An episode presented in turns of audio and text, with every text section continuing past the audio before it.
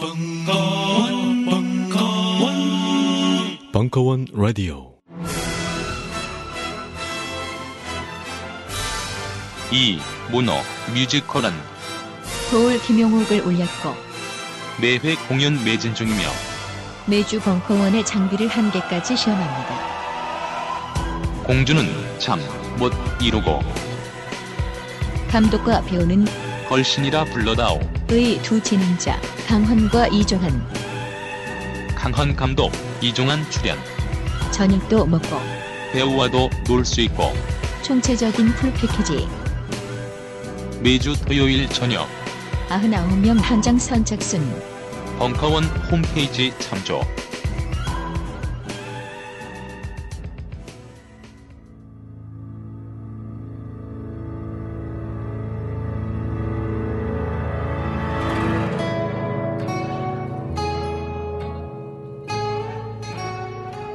딴지 라디오 최초의 본격 먹방.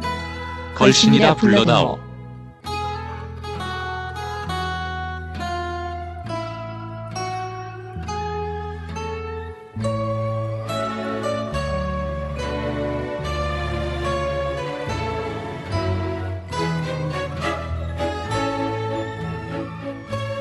춥다, 배고프다, 이상하게 같은 말 같다. 걸신이라 불러다오 그 열아홉 번째 이야기.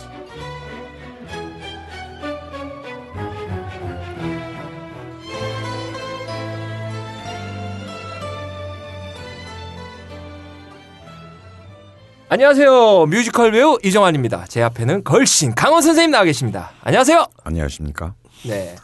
그리고 오늘 초대 손님 초대하지 않아도 오십니다. 조장훈 선생님 나와 계십니다. 네, 안녕하세요. 조장훈입니다. 네. 학원 이름을 절대로 밝히지 말아야 돼. 아, 오늘은 밝히면 안 돼. 오늘은 음, 19금. 아, 19금. 그냥 기억져 있는 인문학 19금이 이어질 것이기 때문에 밝힐 수가 없어요. 음. 교육계에서는 좀 치명적인 이슈가 네. 될수 있기 때문에 그리고 뭐 그래서 오늘 우리 조상훈 씨로 이렇게 하죠. 뭐. 아, 그래요? 네, 상훈 씨. 자, 갑자기 또 추워졌어요. 아. 네. 어, 어, 엄청 추웠다가 좀 주말에 풀렸다가 또, 네. 또 추워졌다가 하는데 지금 이제 소안에서 대안으로 이렇게 음. 넘어갈 때지 않습니까? 근데 이번 겨울은 좀 의외로 생각보다는 생각보다는 참 음? 예. 우리 없이 사는 서민들에게는 좀 다행스럽게 좀 안 춥나 했더니 역시. 소환이라고.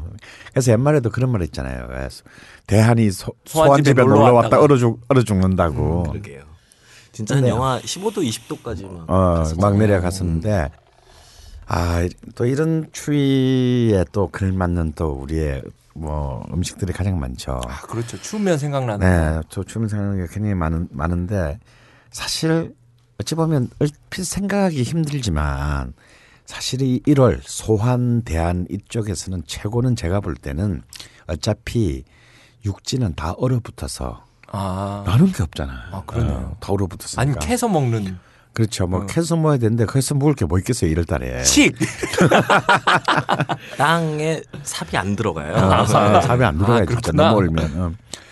그런데 사실은 1월 달에 최고는 역시 바다다. 아, 그래서 특히 이제 바다에서 나는 거는 이제 크게 이제 한 세 종류로 나눌 수가 있죠. 음, 뭐죠? 어, 우리가 보통 어패리오 그러잖아요. 예, 예. 그러니까 이제 생선 종류와 그 다음에 조개, 조개. 종류. 어. 그리고 그 사이에 연체 동물류. 아. 이렇게 크게 세 개로 볼수 예, 예. 있는데 그 중에서도 역시 이제 그 최고는 그 고기 어패류. 어, 어패류. 이럴 때는 이제 고, 생선과 생선이 제일 맛있는 때라고 해요 보통. 아. 예. 그리고 여기서 뭐 육고기가 가을이 맛있다면 역시 생선은 겨울. 아. 특히 추운 1월. 그리고 이제 흔히 봄 조개 뭐 가을 낙지 이런 말을 네. 하지만 또 이 이를 이 추울 때 빛내는 또 조개들이 또 있죠. 아, 또 다른 예, 예, 또 다른 이 추울 때 빛나는 조개들이 있고요. 또 이세 개의 종류 말고 또 있어요. 해초류들이 있습니다. 아, 그렇죠. 미어. 네, 뭐 미어, 다시마. 뭐 이런 거. 그런데 이제 그 중에서도 특히 이 1월에 가장 아, 비, 이를 대표하는 이 추움을 대표하는 이제 이 해초류가 매생이입니다. 아, 매생이 매생이. 예. 아, 사실 여기 나와 있는 조장훈 씨는 특히 별로 안 좋아하는 종목이죠.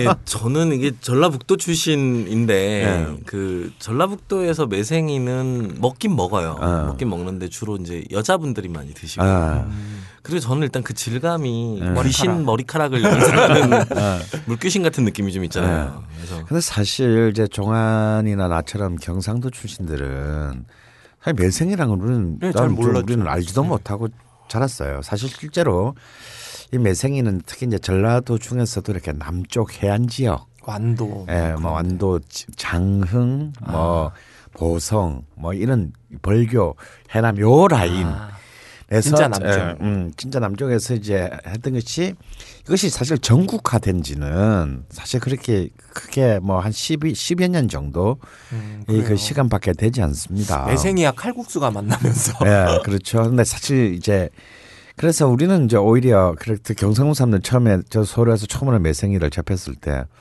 왜 파래로 국을 끓이자. 파래는 우리는 먹으니까. 예, 무쳐 먹고 막. 음. 근데 사실은 이제 파래하고 그 같은 과죠. 같은 어. 과지만 이제 매생이는 이제 훨씬 더 이제 그 연하고. 어, 연하고 가릅니다. 근데 사실 그렇게 많이 이건 일일이 다 손으로 채취를 옛날에 했어요. 이 추운 겨울 바다에 해야 되기 때문에 사실은 이거는 정말 어찌 보면 굉장히 가혹한 아 우리 입에 들어가기 위해서는 굉장히 가혹한 노동이 있어야만 음. 가능했던 것이기도 해요. 근데 지금은 뭐 겨울 최고의 이제 종목으로 자리 잡았는데 저는 이렇게 이 환상적인 이, 이 식재료 간에 환상적인 그 만남들이 있다는 생각이 들어요. 전혀 생각하지 못했던 두 개가 만나서 이 되는 거. 우리 흔히 보통 이제 와인과 뭐이 만남을 마리아주. 마리아주라고 하는데 꼭 음식 사이도 저는 네. 이 마리아주 했는데 이 매생이가 굴과 만나는 만났어요. 거. 예. 어, 이 좋죠. 이 제 해리가 셀리를 만났을 때, 어, 이굴 만나면서 이제, 아, 뭐, 음, 명리학적인 전문 용어로는 이제 이 완벽한 합. 이 이제 합이 이루- 들었다. 어, 어, 합이 이루어진 상태가 이제 이 굴과 만났을 때가 아닌가. 그래서 저는 진짜 처음에 이걸 먹고 기절했어요. 아니, 어떻게 이런 독특한 맛이 또 있지만, 저 처음 먹을 때 입 천정 다 뒤었어요. 아 뜨거우니까. 왜냐하면 이게 매생이는 정말 뜨거운데 이게 뜨겁다 하고 시각적으로 뜨겁게 안 느껴지고 왜냐하면 초록색이니까. 그래서 전라도에 속담도 있어요. 어. 미운 손님 올 때 매생이 그래 이게. 특히 미운 사이 올 때 아, 그렇죠. 매생이 준다는 속- 속담이 있을 정도로 저 진짜 저 처음 먹을 때 입 천장이 다 뒤었어요. 예. 그래서 어 그다음부터는 막 그날 좀 공포였는데 아 이 맛을 딱 드리고 나니까 왜냐하면 내가 그 처음 먹은 게 장흥이었는데 음. 그게 꽤 오래 전이에요. 한 20년 정도 전인데 그 할머니가 이걸 주면서 내가 타지 사람이라는 게 뻔히 보이니까 말을 그러니까 지금 생각해 보면 이거 뜨거우니까 조심해서 먹어야 된다는 말을 굉장히 지난 전라도 말로 하신 것 같아요. 근데 난 그 말을 못 알아들은 것이지. 뭐 나는 또 성격이 급하니까 막 배도 고프고 확 넣었다가 아 정말 완전 위장까지 답니다. 어, 진짜 진짜 기절할 뻔했어요. 너무 뜨거 뜨거워서 가지고. 목젖 다 까지고 아, 성격하고 그래서- 막. 어, 개고생을 한번 했는데 그 뒤로 오히려 더 친숙해졌어요. 음. 그래서 이 매생이는 사실 이렇게 이제 보통 그 사서 집에서 어 끓여 먹어도 되고 또 이제 설이 가까워져 오니까 또 요새는 굴하고 같이 매생이 국도 끓이지만 여기에 또 떡까지 썰어 넣어 먹- 먹으면 떡국으로 먹기도 떡국으로도 하죠. 먹기도 하고요. 방금 말씀하신 종환이가 말한 것처럼 이 칼국수에도 이제 들어가기도 하고. 근데 이제 이 매생이는 사실 우리가 이제 그 어이 매생이로 많이 쓰는데 표준 말은 아이래요. 어. 예, 매생이. 어 근데 이 매생이는 역시 뭐 전을 부쳐 먹기도 하고 또 우리 파래 무침처럼 무쳐 예. 먹기도 하고 뭐 여러 가지 방식으로 먹지만 역시 매생이가 가장 그 빛나는 것은 역시 국이다. 음. 특히 이 추운 겨울 때 입안이 벗겨질 정도로 이 뜨거운 그 매생이를 훌훌 먹으면서 아, 요 문제 정말 뭐 수- 전날 술을 먹었거나 아니면 정말 뜨거운 것을 찾고 싶을 때 어, 정말 좋은. 음. 정말 비- 겨울의 빈객이다 할 수 있습니다. 제가- 남도에서는 매싱이라고 하잖아요. 어, 매싱. 네. 매싱이 매싱. 네. 근데 저는 이제 매생이를 그 국으로 진하게 끓인 거는 별론데 네. 좀 연하게 네. 파릇파릇한 느낌 네. 확 돌도록 끓여서 이제 깨소금 아, 쫙 넣어서 그 끓이는 매생이 그거 아니지. 그 그거. 매생이 죽의 향은 참 좋아요. 아, 근데 이제 매생이 좋아하시는 분들은 다 이제 그 야, 걸쭉한 덜, 그, 덜. 어. 그. 맛을 좋아하시니까. 제가 아마 방송하면서 장모님 얘기는 처음 하는 걸 거예요. 네. 장모님이 매생이국을 끓여주시는데 어. 약간 선생님하고는 틀린 방법으로 끓여요. 어, 일단 굴은 들어가요. 어. 근데 토란이 들어요. 아, 토란이. 토 란을 넣어서 음. 이렇게 끓여주는데 사실 저 지방 사람들은 토란 잘안안 먹잖아요. 어, 특히 그 서울. 쪽에서 넣는 음. 거라 그러더라고. 감자 같은 느낌인데, 예. 어 근데 생각보다 잘 어울려요. 근데 어. 궁합이 맞을 잘것 같은 어울리겠네. 게 네. 그 토란도 사실은 그 깨를 갈아서 어. 이렇게 많이 하잖아요. 근데 매생이도 그 깨소금을 넣을수록 그 맛의 궁합이 정말 잘 맞, 맞으니까 어. 그 맛이 좀 통하는 게 있을 것 같다는 음. 생각이 들어요. 음. 아, 그 말하니까 먹고 싶다. 그래서 이건 돈 주고 사 먹을 수도 있지만, 음. 요즘 뭐 서울의 수산시장이나 뭐 웬만한 그 음. 마트에서도 매생이는 이제 팔아요. 약간 널렸죠. 널렸어요, 진짜 널렸어. 않고. 어, 네. 어. 그리 처음엔 진짜 비쌌는데 네. 이제는 이제 뭐 널리다시피 하니까. 양식을 하나 보죠. 네, 그런 것 같아요. 그래서 그럼 한 덩어리 사가지고 와서 네. 어, 이렇게 집에서 왠지 쉽게 끓여 먹을 수 있으니까. 사실은 저도 네. 매생이를 한번 산 적이 있는데 네. 이걸 어떻게 씻는 줄 몰라가지고 아, 예, 좀 씻는데 조금 예. 그, 그 흐르는 물에 씻었다가 예, 하수구에 거의 발을 빠뜨린 경우. 예. 그래서 이거는 꼭 이렇게 이제 촘촘한 그 채반에. 채반 예. 예. 에다가 하지 않으면 다 진짜 하수 하수구 완전- 막혀요. 그래서 이제 좀 씻어서 물을 좀 쫙 빼놓고 마늘 조금 다진 것에 참기름 아주 조금 참기름 요즘 요즘 이렇게 파는 집에 가면 참기름 맛이 너무 강해서 별로 안 좋은데 이 마늘 다진 것을 참기름 아주 조금을 좀 먼저 볶아서 어차피 굴이 들어가니까 사실은 뭐 국물 낼 조개 어. 조개나 이런 육수를 내면 맛은 훨씬 더 깊어지겠지만 굳이 그럴 필요 없이 그냥 맹물을 넣고 끓이고 그리고 굴을 넣고 이제 굴이 익을 때쯤에 매생이 매생이는 오래 끓이면 색깔도 검게 변하고 네. 하니까 뭐 정말 그리고 금세 그 팔팔 끓는 물에는 금세 익어요. 네. 예, 그거 금세 뜨거워져요. 왜냐하면 이게 표면적이 얇기 때문에. 얇기 때문에 금세 예. 누에 비단실보다도 예. 매생이 굵기가 더 가늘. 줘. 어, 어, 네, 그렇기 그렇죠. 때문에 금세 뜨거워집니다. 한 1분 이내. 그러면 이게 굉장히 빠르게 만들어서 어, 먹을 수 있는 또 그 시기도 하니까 또 이번 이 추운 겨울 날에 또 겨울의 빈객과 만나는 즐거움도 네. 저희 장모님 레시피에 들어가는 토란도 토란. 넣어보시면 토란은 이때까지 지금 것 가. 겨울에 맛있을 거는 같은데 네, 한 아, 번도 예, 먹어본 괜찮아요. 없어요. 어 근데 네. 겨울에 토란을 어디서 구하지 파나 팔지 않을까요? 아마 뭐, 뭐 아마 저장된 토란이 있을 수 있기는 네, 있겠죠 예.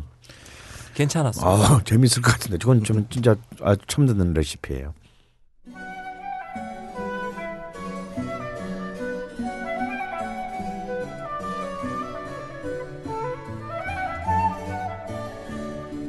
음식에 담긴 역사와 미학을 꼭꼭 씹어서 당신의 입에 넣어드립니다. 걸신의 음식 인문학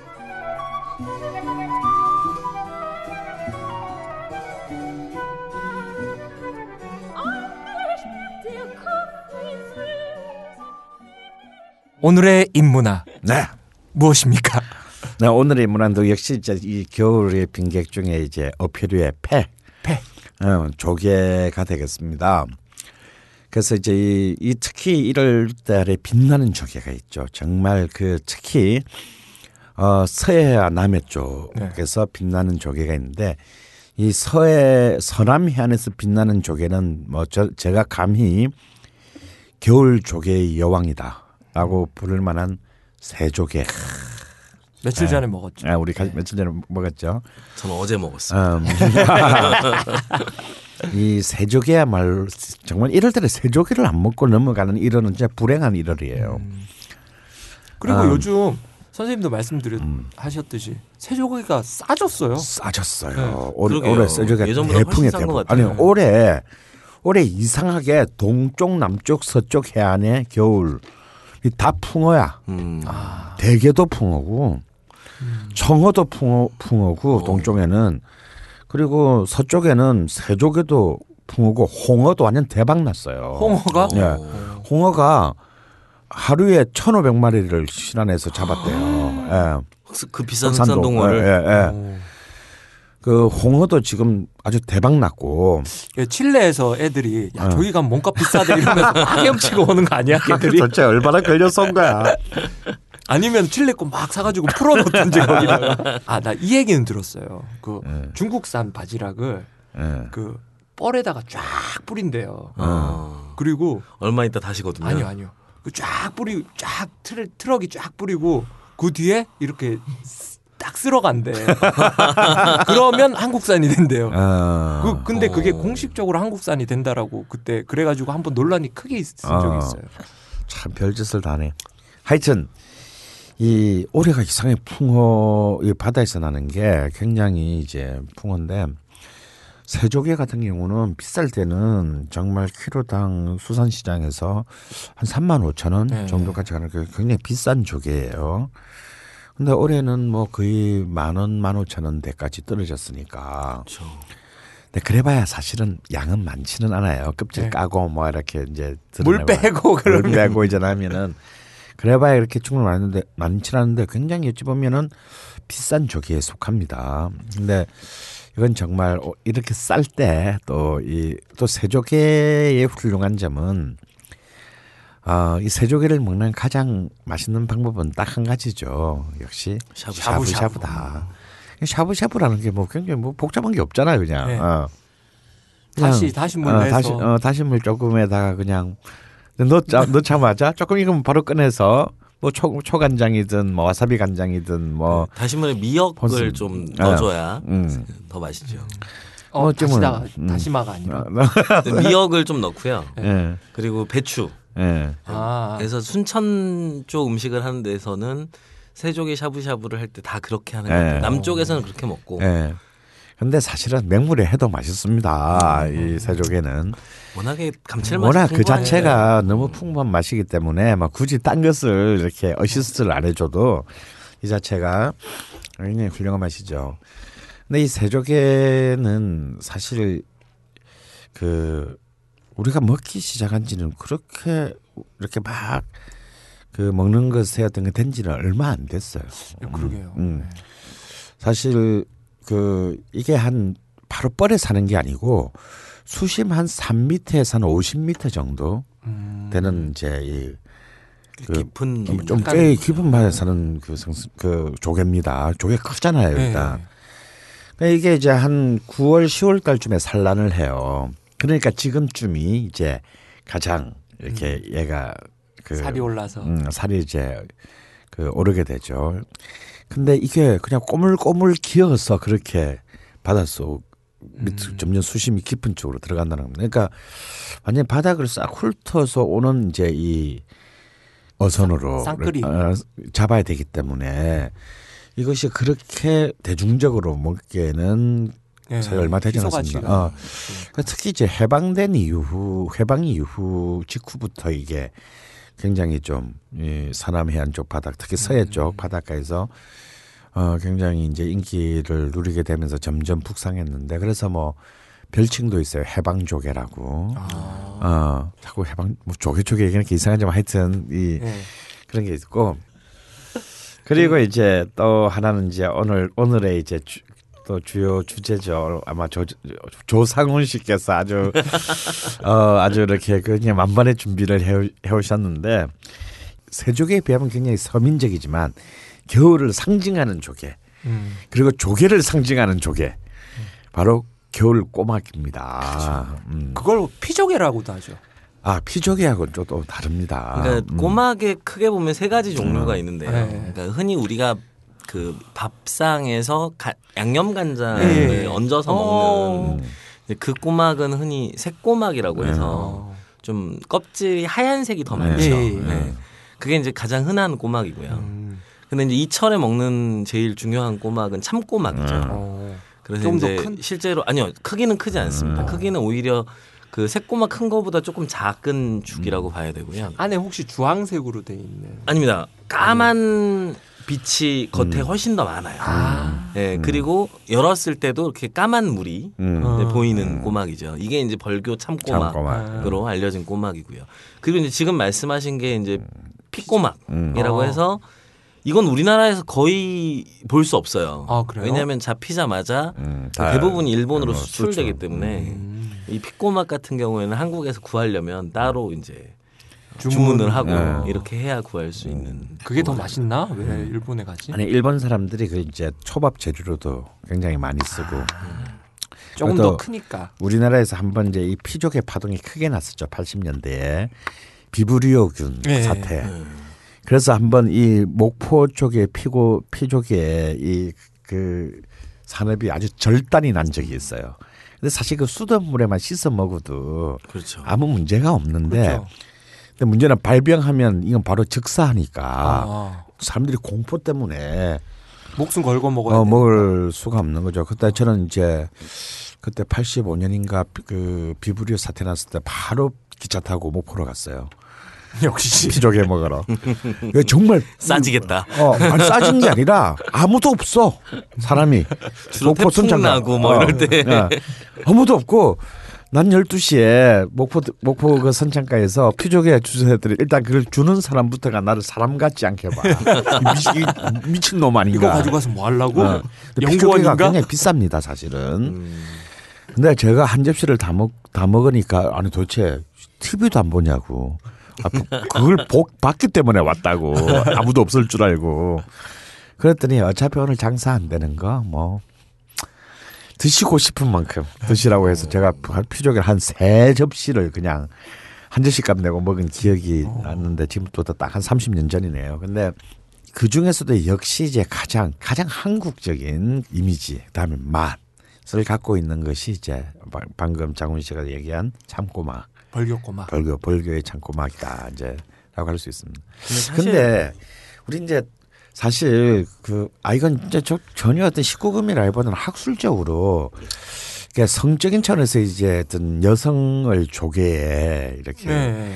비유하는 그래서 비유를 통해서 비하하는 잘못하면 굉장히 큰 성추행이 될수 그렇죠. 있는 근데 진짜 저는 어릴 때도 뭐 그 학교 선생님도 막 그냥 뭐 어, 가지냐 조개냐 막 그러면서 이제 한적 많았었는데 왜 조개를 근데 이 조개를 이렇게 여성에 상징하는 게 사실 우리나라뿐만이 아니고 거의 전전 세계적인 예, 상징이잖아요. 예. 우리나라도 그 신지 명창 신재호 선생이 음. 정리한 판소리 여섯 마당 중에 가로지기 전에 예. 있잖아요. 가로지기 전에 보면 그 여성의 이제 그 음부를 묘사를 하는 과정에서 예. 그 조개에 대한 비유가 나오고요. 예. 또 외국에서도 보면 보티첼리 그 보티첼리의 그림, 비너스의 탄생 같은 예, 예. 그림에서도 그 정말 대왕조개죠. 예. 그 대왕조개에서 비너스가 나오잖아요. 예. 근데 사실 이 비너스의 족보가 굉장히 그 골치 아픈데요. 음. 그러니까 우라노스와 가이아로부터 음. 이제 시간의 신 크로노스가 나오고요. 음. 그리고 크로노스의 이제 그 자손들이 예. 중에 이제 마지막이 제우스가 되는 거잖아요. 근데 크로노스는 다 잡아먹죠. 예. 자기 아들들을. 예. 그래서 자기 아들들을 이렇게 자기가 아버지를 죽였기 때문에 네. 우라노스를 스스로 죽였기 때문에 음. 이 아들들이 나 크로노스를 또 죽일까봐 다 잡아먹어요. 그런데 제우스는 이제 몰래 빼돌려진 거죠. 네. 그래서 나중에 이제 아버지의 뱃속에서 형제들을 꺼내서 네. 이들과 함께 이제 아버지를 죽이고 올림푸스의 네. 신전을 만들게 되는데 이 신전에서 유일하게 뭐랄까요 족보가 좀 다른 인물이 비너스입니다. 네. 그러니까 비너스는 우라노스의 성기를 크로노스가 큰 낫으로 음. 베어낼 때 그때 우라노스에게서 나온 생명의 정수가 음. 어, 가이아에게 그러니까 육지에 떨어진 것은 음. 이제 티탄족이 되고 예. 그리고 바다에 떨어진 것들이 떠다니다가 예. 거품이 되었다고 하거든요. 이제 이것이 바로 이제 그 우리가 아프로디테라는 음. 그 그리스 신화에서의 비너스의 이름이죠. 그 말의 어근이라고 알려져 있는데요. 이 거품이 바다를 떠돌아다니다가 하나의 생명이 되어서 조개에 의해서 이렇게 네. 떠받들어지잖아요. 마치 조개에서 탄생하는 것처럼. 음.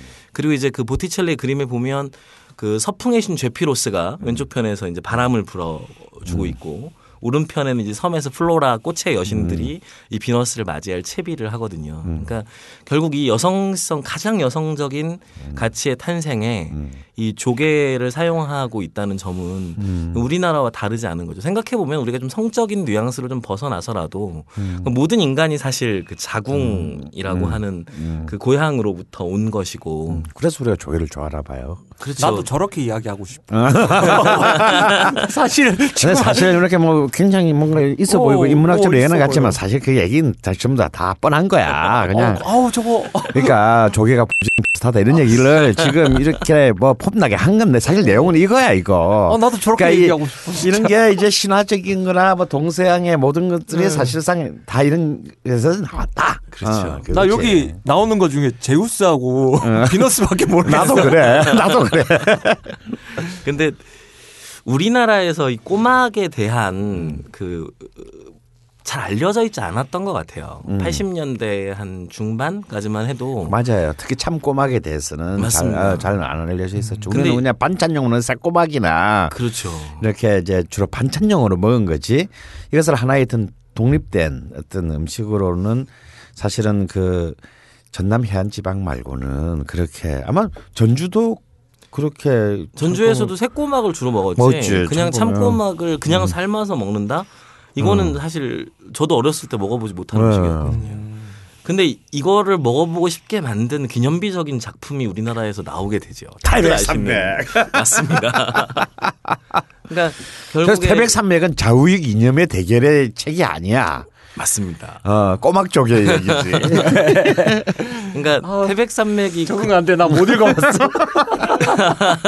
그 열 권이나 되는 음. 책이 그렇게 엄청난 부수로 팔려 나가게 됐던 400만 부 이상 팔렸어요. 네, 이유 중에 하나는 저는 1권과 2권이 가, 가지고 있었던 대중적인 접근성 때문이라고 생각하거든요.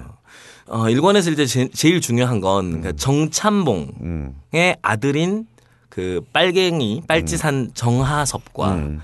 그리고 원려라는 무당의 딸인 딸인 소하, 소하, 소하. 네, 네. 이 둘의 이제 관계로부터 출발하는 네. 거죠. 그러나 사실은 원려는 정참봉과의 관계를 통해서 소화를 낳았고 네. 그래서 이 둘은 근친 상가하는 느낌을 강력하게 네. 담고 있죠. 예. 그런데 소화는 그 자기 집으로 숨어든 그러니까 48년 늦가을쯤에 음. 자기 집으로 숨어든 정하섭에게 무언지 모르는 그 애정에 이끌려서 몸을 허락하게 되고 그것도 신당에서 무당의 신당에서 몸을 허락하게 되고 그리고 쫓기는 동안에 긴장이 풀어져서 잠들어 버린 정하섭을 위해서 이제 밥을 음. 안 치게 됩니다. 근데 그 장면에서 꼬막은 실제로 밥상에 나오진 않아요. 음. 그러니까 소화는 어 잡곡은 다 물리고 하얀 쌀로 정말 이 밥을 음. 앉혀서 그 불꽃을 바라보면서 반찬이 뭐라도 하나 있으면 좋겠는데 음. 소고기는 그렇다 치고 꼬막 맨날 팔던 그 여편녀라도 좀 지나가면 좋겠는데 하는 생각을 하다가 아 그 여자가 지나가면 좀 큰일 난다 아. 이런 생각을 또 하고요. 그리고 그 대목에서 꼬막에 관련된 굉장히 아주 긴 한 다섯 페이지를 할애한 언급이 나옵니다. 음. 그래서 일권은 그러니까 이 그 꼬막에 받쳐진 예. 정말 그 뭐랄까요 꼬막의 찬사. 헌정된 어. 어, 그런 느낌이 굉장히 강한데요. 그것도 이번에는 이제 드디어 이제 외섭댁이 그렇죠. 나오잖아요. 아. 이번에는 염상구와 그 외서댁 에 대한 그 많은 묘사들이 등장을 예. 하죠. 아, 그게 앞, 그 태백산맥의 최고의 압권이죠. 그렇죠. 여기까지만 읽으면 돼요. 예. 사실 이 두 자리하고 우리 박 PD하고 나하고 뭐 딴 세상 같아. 아닙니다. 저 압니다. 나만 모르는 거야? 근데 이 꼬막에 대한 설명을 하면서 그 조정래 선생이 하는 얘기 중에 하나는 꼬막이라고 하는 것이 어떤 음식인가에 대한 얘기를 하는데요. 무엇보다도 꼬막의 생김새부터 이제 묘사를 하기 시작을 하죠. 그래서 마치 이렇게 그 기와찜 귀, 기와집과 같이 다른 조개들하고는 좀 다르게 골이 대단히 깊게 파여 있어서 예. 그래서 이 골을 씻어내는데 이게 또 갯벌에 사니까 야, 그러니까 굉장히 많은 힘이 든다는 거죠. 네. 그래서 그 껍질의 생김새 때문에 힘과 정성이 몇 곱으로 든다고 표현을 하고 그리고 이제 이 기와지분 같은 고리 줄 부채의 살처럼 퍼져나가고 음. 있는 꼬막의 모양새를 얘기를 하고요. 더군다나 이 문제는 삶는 과정이죠. 그 전라남도의 음식문화연구원에서요 꼬막을 삶는 방법의 최적의 시간을 알아내기 위한 연구를 한 적이 있습니다. 그 맞아. 이게 너무 삶으면 질기고 맛없고 예, 즐기고 또 꼬막 살이 쫄아들어. 쫄아들고 네. 또덜 삶으면 비리고. 비리 먹을 수가 없지 일단. 그렇죠. 어. 그 나도 이렇게 그 벌교에서 그 꽁 먹으면서 이 사람들이 정말 절묘하게 사- 정말 이걸 음. 삶았는지 데쳤는지 네. 모르겠지만 해낸다.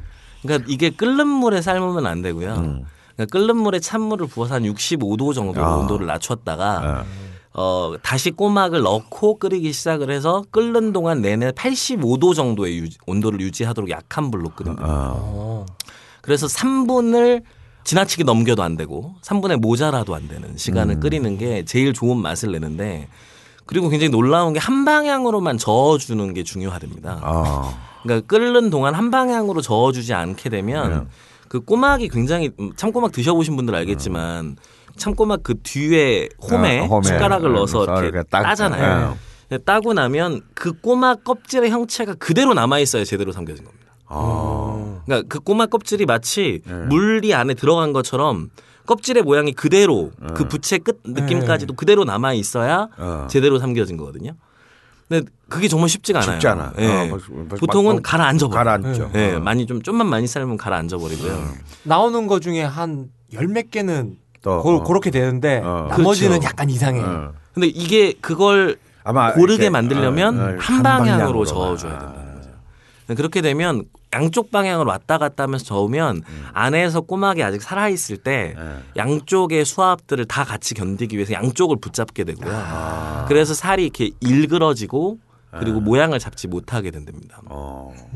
연구할 만하구나. 할만 하네. 그렇죠. 고막은. 그 삶는 대목이 음. 소화에게서 이제 나오는데요. 음. 정말 이렇게 슬쩍이라는 것이 말 같지 않게 어려운 일이다라고 아. 표현이 돼요. 아, 맞네. 그래서 알맞게 잘 삶아진 꼬막은 껍질을 까면 몸체가 하나도 줄어들지 않고 물기가 반드르르하다라고 음. 표현을 하고 있고요. 그리고 이제 무엇보다 이제 꼬막의 최고의 맛은 꼬막 무침이죠. 음. 그래서 이 꼬막 무침은 정말 생각만 해도 입에 군침이 돌잖아요.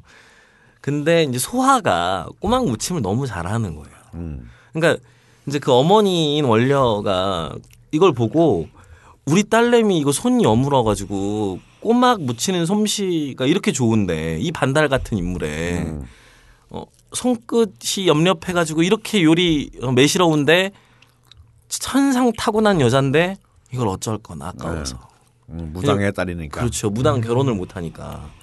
그래서 이 꼬막을 잘 다루는 소아를 안타까워하는 그 어머니의 마음이 일권에는 나와 있거든요. 근데 그게 굉장히 입체적인 상상이에요, 그게. 그렇죠. 그 여성성과 음. 그리고 이제 그 무당인 소아가 결국에는 어머니가 잠들어 있는 음. 병상에 누워서 중풍을 맞아서 말도 못하고 잠들어 있는데 그 정하섭을 옆에 신당으로 데려가서 네. 이렇게 관계를 갖고 어머니는 이제 그걸 보면서 음. 말은 못하지만 너 그러면 안 된다. 얼마나 난리가 났겠어요. 그, 그 여성성, 억압된 음. 여성 의 느낌들이 이 꼬막에 얹혀져 있는 거죠. 그리고 이제 무엇보다도 그 꼬막 인심이 음. 또 벌교에 가면 또 그렇게 좋다라고 지금은 아마 야, 이 그렇지 택도 않은데. 소리. 얼마 나 비싼데. 그러게요. 일단 어. 정식이 2만 5천 넘죠. 그러니까 당시에는 그 꼬막 그 인심이 물인심 다음으로 벌교에 가면 후해서 네. 그러니까 그냥 걔 꼬막은 그냥도 퍼줬다는 거죠. 네. 그만큼 흔한 거였는데 지금은 제 어릴 때 부산에서는요 시장통에 가면 병어는 말만 잘하면 병어회 썰어줬어요. 어, 지금은 자연산이 얼마 없다 보니까 병어회가 옛날에는 안 하고도 그렇지 않았어요. 어, 아, 그래도 안 하고는 그래도 돈 받았어. 근데 병어는 진짜 말만 잘하면 공짜로 썰어줬는데 지금은 택도 없는 소리죠. 음. 그리고 이제 문제는 거의 벌교가 또 참 재밌는 곳이잖아요. 그렇죠. 어, 시인 박노해의 고향이기도 하고 또 여러 말이 있잖아요. 왜 저기 여수 가서 돈 자랑하지 말고 순천 가서 인물 자랑하지 말고 벌교 뭐 가서 벌교 가서 주먹 자랑하지 자랑하지 마라. 그 에피소드 중에 벌교에 이제 그런 이야기가 있어서 건달들이 내려갔대요. 음. 그래서 이제 벌교에서 이제 막 농촌에서 막 일하고 계신 분들이 어. 여기서 제일 대가리 나와 이랬대. 이거 벌교에서 막 이렇게 노- 농사 짓던 분이 누구 찾으러 오신겨? 제일 싸움 잘하는 놈 나오라고. 아 일단 그 사람 만나기 전에 낫을 주더니 목에 딱 걸고 하나 둘셋 하면 땡기는겨 그런 이야기가 있어요. 제가 이제 익산 1위에서 이리도 또 전라북도에서 깡패로 유명한 네. 어, 아. 주먹으로 유명한 고장인데 어, 이리에서도 벌교 사람들은 건드리지 마라. 오. 보성 욕은 또 장난이 아니잖아요. 음. 전남 보성 쪽이 최고인 것 같아요. 욕은. 판소리에 또 총 본사는 중에 하나잖아. 그렇죠. 나중에 이제 음. 동편제와 서편제가 음. 만나는 음. 보성 소리가 나오는 영역 지역이기도 하고. 근데 이제 벌교는 보성 군에 속해 있긴 하지만 보성은 그 완전 다르죠. 보성은 완전히 다릅니다. 많이 달라요. 음. 그러니까 전남 쪽에 보면 이제 먼저 그 서쪽에서부터 보면 강진만이 있고 그리고 강진만을 돌아서 들어가면 이제 우리가 보성만이죠. 보성만이 또 이어지고 보성만을 또 돌아서 다시 고흥반도를 돌아 들어가면 이제 여자만. 음. 그래서 여수와 어 여자만. 예, 여수와 고흥반도 사이의 바다를 여자만이라고 합니다. 예, 근데 벌교는 보성만에 있는 게 아니라 여자만에 있어요. 보성 항구가. 예, 벌교 항구가. 그래서 벌교 포구가. 네, 벌교 포구가. 이 보성하고는 음식 문화 자체가 음. 다른 것 같아요. 아, 벌교가. 예, 오히려 순천하고 더 가깝고요. 음 그런 것 같아요. 예, 그래서 벌교의 음식, 벌교 꼬막을 하는 음식집들 중에 순천 이름을 달고 있는 집들이 더 많은 것 같아요. 그리고 이제 벌교에 가면 그 태백산맥을 완전히 관광 상품화해 상품화를 놨죠. 해놨죠. 네. 그래서 뭐 조정린 선생 생가도 음, 다시 그터 이렇게 마련을 해놨고, 다시 짓고 막. 예, 그리고 이제 태백산맥 길이 있고 공원이 있어요. 네. 거기에 가면 이제 인물들에 대한 네. 설명이 네. 다 나오고 외서댁이 뭐 어디 살았고 예, 이 보성 여관이 남도 여관으로 나오고 그래서 그 당시의 배경이 음. 이제 그대로 다 관광 상품화 돼 있는데 그 중에서 이제 정말 그 잊을 수 없는 이름 그러니까 저의 청소년기의 어떤 에로 영화나 음. 혹은 어떤 성인물보다도 음. 그 성적인 호기심과 상상력을 자극했던 것이 바로 태백산맥 이권 이거는 외서댁. 그렇죠 외서댁이죠. 어 봐야 되겠는데요. 아, 네. 태백산맥. 이거는 진짜 이건 정말 그 19금 필독 도서인데. 어, 내가 왜 그걸 놓치고 있었지? 근데 장훈이는 이제 중학교 때 그걸 본 거잖아요. 그렇죠. 나는 이제 대학교를 마쳤을 때 태백산맥이 나왔어. 85년인가 6년인가. 제가 그걸 보고 이거를 딱 읽자마자 내가 어딜 갔냐면 찾아보니까 외서댁이라면 이 고향이 외서라는 곳이 예, 예. 있다는 거 아니야. 찾아보니까 승주군에 외서면이 있더라고. 그래서 그때 내가 차가 있어 뭐겠어. 가보셨어요? 정말 시내버스, 시외버스 타고 내가 그 외서면에 갔다니까. 뭔가 있을 줄 알고. 뭔가 있을 줄 알고. 할머니들밖에 없었어. 이 외서댁에 대한 그 언급을 보면 특히 염, 염상구의 관점에서 이제 많이 나오잖아요. 그러니까 문제는 그러니까 염상구의 관점만이 아니라 외서댁에 대한 평가는 그 남편도 마찬가지였어요. 음. 그러니까 남편도 외서댁과 잠자리를 갖고 나면 음.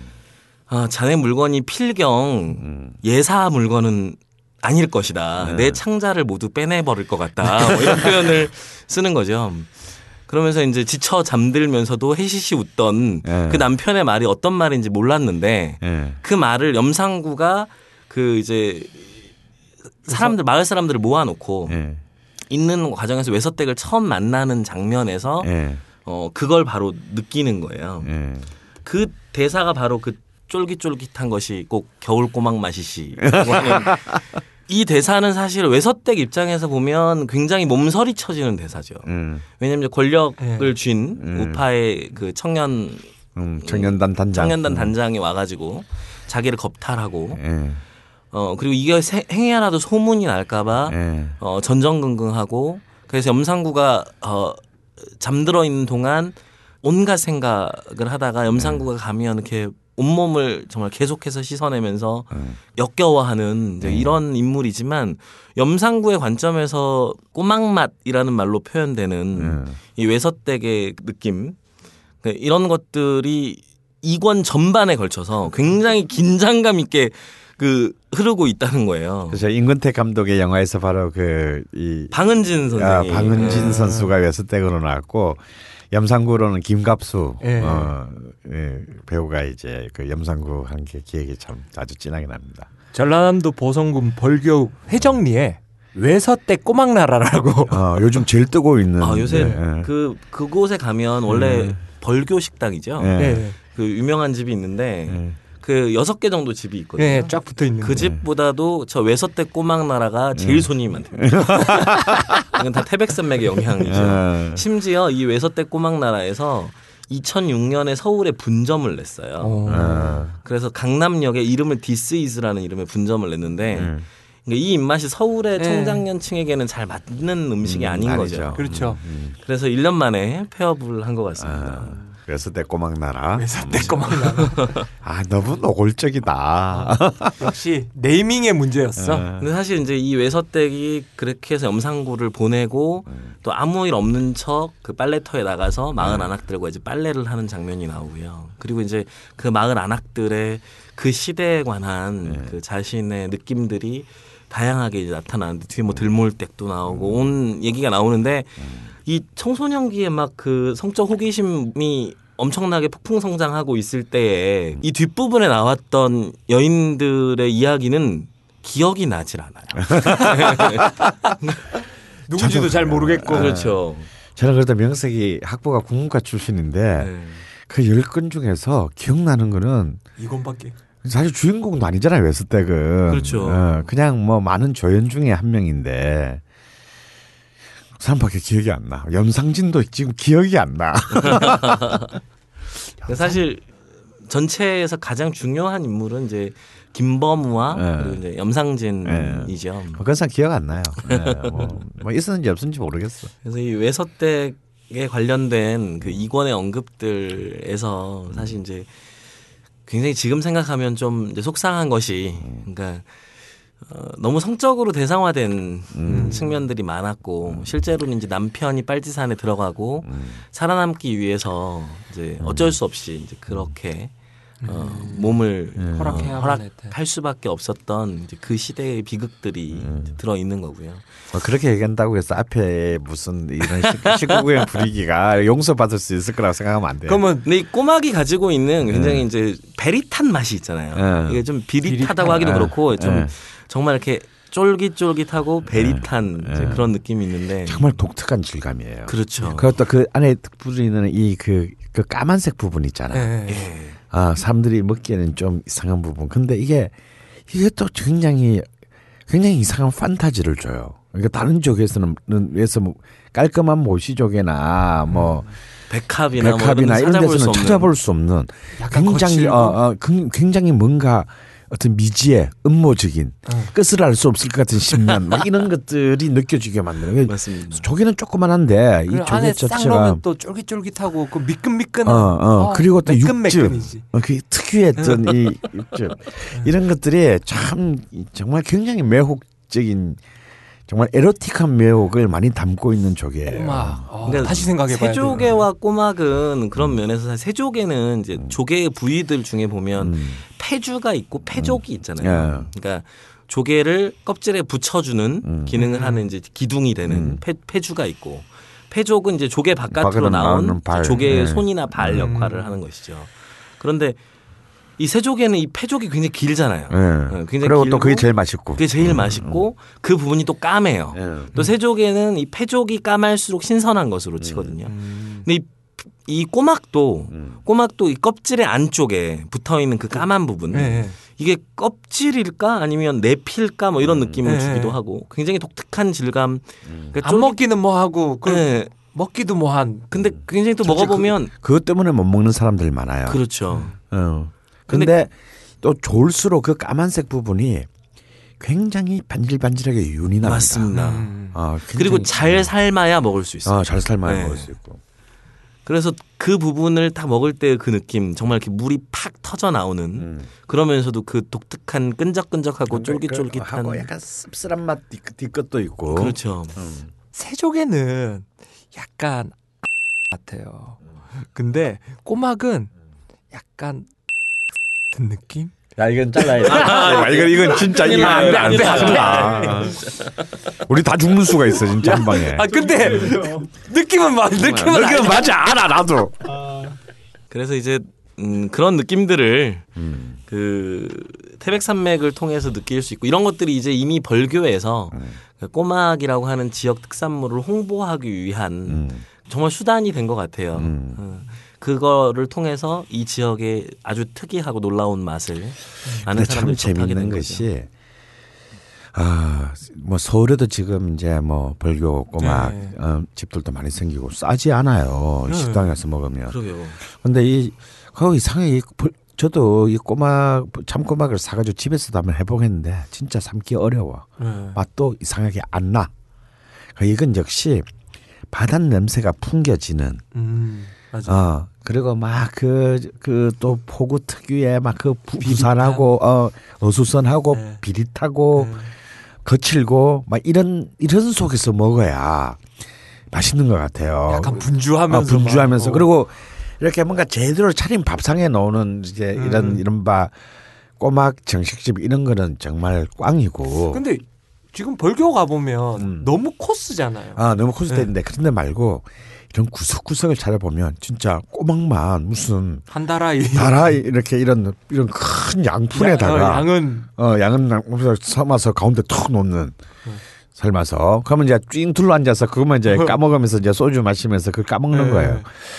그런 그 맛이 다른 지역에서는 똑같은 벌교에서 온 참꼬막인데도 나지가 않아요. 그러니까 전체적으로 보면 참꼼 우리나라에서 만, 나, 나는 참꼬막의 70% 정도가 벌교에서 나, 나온대요. 그러니까 정확히는 이제 그 여자만 음, 전체에서 나온다고 봐야 되겠죠. 근데 벌교가 아무래도 유명해지다 보니까 이제 꼬막의 집산지처럼 지금은 되고 있는 것 같은데.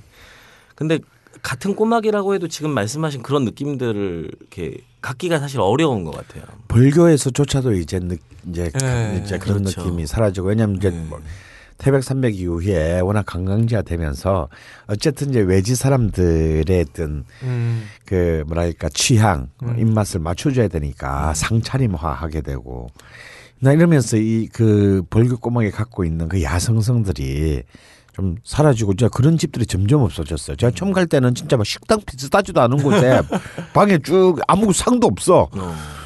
쭉 둘러앉아 있으면 뭐 아줌마가 이렇게 다라이를 들고 옵니다. 가운데 탁 넣고 가요. 그럼 뭐 우리 막 젓가락으로 그 막 까가지고 쟁반 어. 쟁반에다 그렇게 막 껍데기 버리면서 그런 집들이 이제 좀 오히려 사라지고 있다는 거. 그래서 이제 좀 그런 컨셉의 집들이 오히려 거꾸로 이제 다시 좀 음. 네. 부활을 해줬으면 음, 하는. 꼬막이 요즘 비싼가요? 비싸요. 예, 싸지 않습니다. 그러니까 음. 예전에 그 인심이 말이 안 돼 버린 게요. 음. 지금은 벌교에 가면 제일 싼 게 키위랑 딸기예요. 음. 그러니까 벌교가 또 키위가 특산물이거든요. 어. 그래서 벌교 키위 한 가마니에 만 원이래요. 음. 근데 꼬막은요 비싸서 살 수가 없어요 벌교 장터에서. 음. 예. 그래서 그만큼 그래서 이제는 벌교 사람들도 꼬막 먹기 히- 어려워졌다. 어. 이런 말이 있을, 있을 정도로 이제는 어 그렇게 그 비싼 건 아닙니다. 그래서 아, 싼 게 아닙니다. 근데 그래서 이런 기회 에 한번 그런 태백 산맥 근데 벌, 우리가 뭐 태백 산맥 때문에 알려졌지만 벌교 별거 하지만 사실 그 벌교 가보기 그리 쉽- 쉬운 일이 아니에요. 생각보다 근데 멀어요. 생각보다 멀고요. 근데 이런 기회에 정말 또 한번 이 이를 추운 그 겨울 바람을 뚫고 외서댁. 어, 또 외서면 을지나 어, 버- 벌교에 가서 태백산맥 또그 이권을 이- 들고 어, 개펄도 보고 음. 태백산맥의 길도 한번 한번 뭐 쫓아보고 그리고 정말 터프하게 참고하게 맛도 한번 정말 현지에서 맛보는 것이 굉장히 좋은 코스가 될 것 같다. 맞습니다. 그리고 네. 그러니까 오늘 이제 세조개와 꼬막으로 이제 갔을 때 1월 17일부터요. 음. 그 이제 서해안의 최고의 이 세조개 산지가 천수만이죠. 네, 그렇죠. 천수만 일대에 홍성의 남당항에서 남당항에서 예. 이제 축제를 하죠. 예, 네. 세조개 축제가 시작됩니다.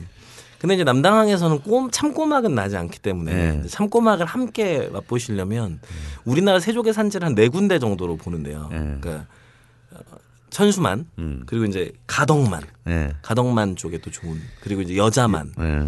그래서 여자만이 또 바로 꼬막. 꼬막. 이 나오는 네. 벌교의 그렇죠. 곳이기 때문에 이 철에 남해 한번 가셔서 두 예, 개를 동시에 여자만에서 그 두 맛을 동시에 또 바로 또 그 라인이 또 다 매성이가 나는 또 라인이기 그렇죠. 때문에 또 네. 매성이 국까지 바로 옆이 곁들여서. 여수 아닌가요? 어, 여수죠. 네. 주로 서울에 올라오는 건 여수산 이제 그 매생이가 음. 많이 올라, 아 새조개가 많이 올라옵니다. 벌교 갔다 여수 갔다가 뭐 올라오는 길에 외서면 외선면 들렸다가 외선면 다방에서 커피라도 한 잔 마시고 그리고 무엇보다도 조개가 정말 몸에 좋잖아요. 예, 몸이 좋죠. 단백질이 평균적으로 새조개 같은 경우에는 23%가 넘어가고 음. 칼슘이나 철분의 섭취율이 대단히 높은 식품이어서 아, 그래서 실제로 이 겨울에 정말 적합한 음식이에요. 바로 그 그렇죠. 이유 때문에.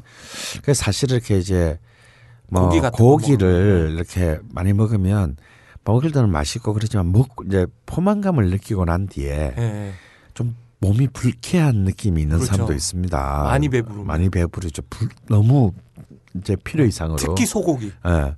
그런데 정말 조개는 특히 새조개나 이런 것은 정말 포만감을 느끼는데 그 포만감이 산뜻해요.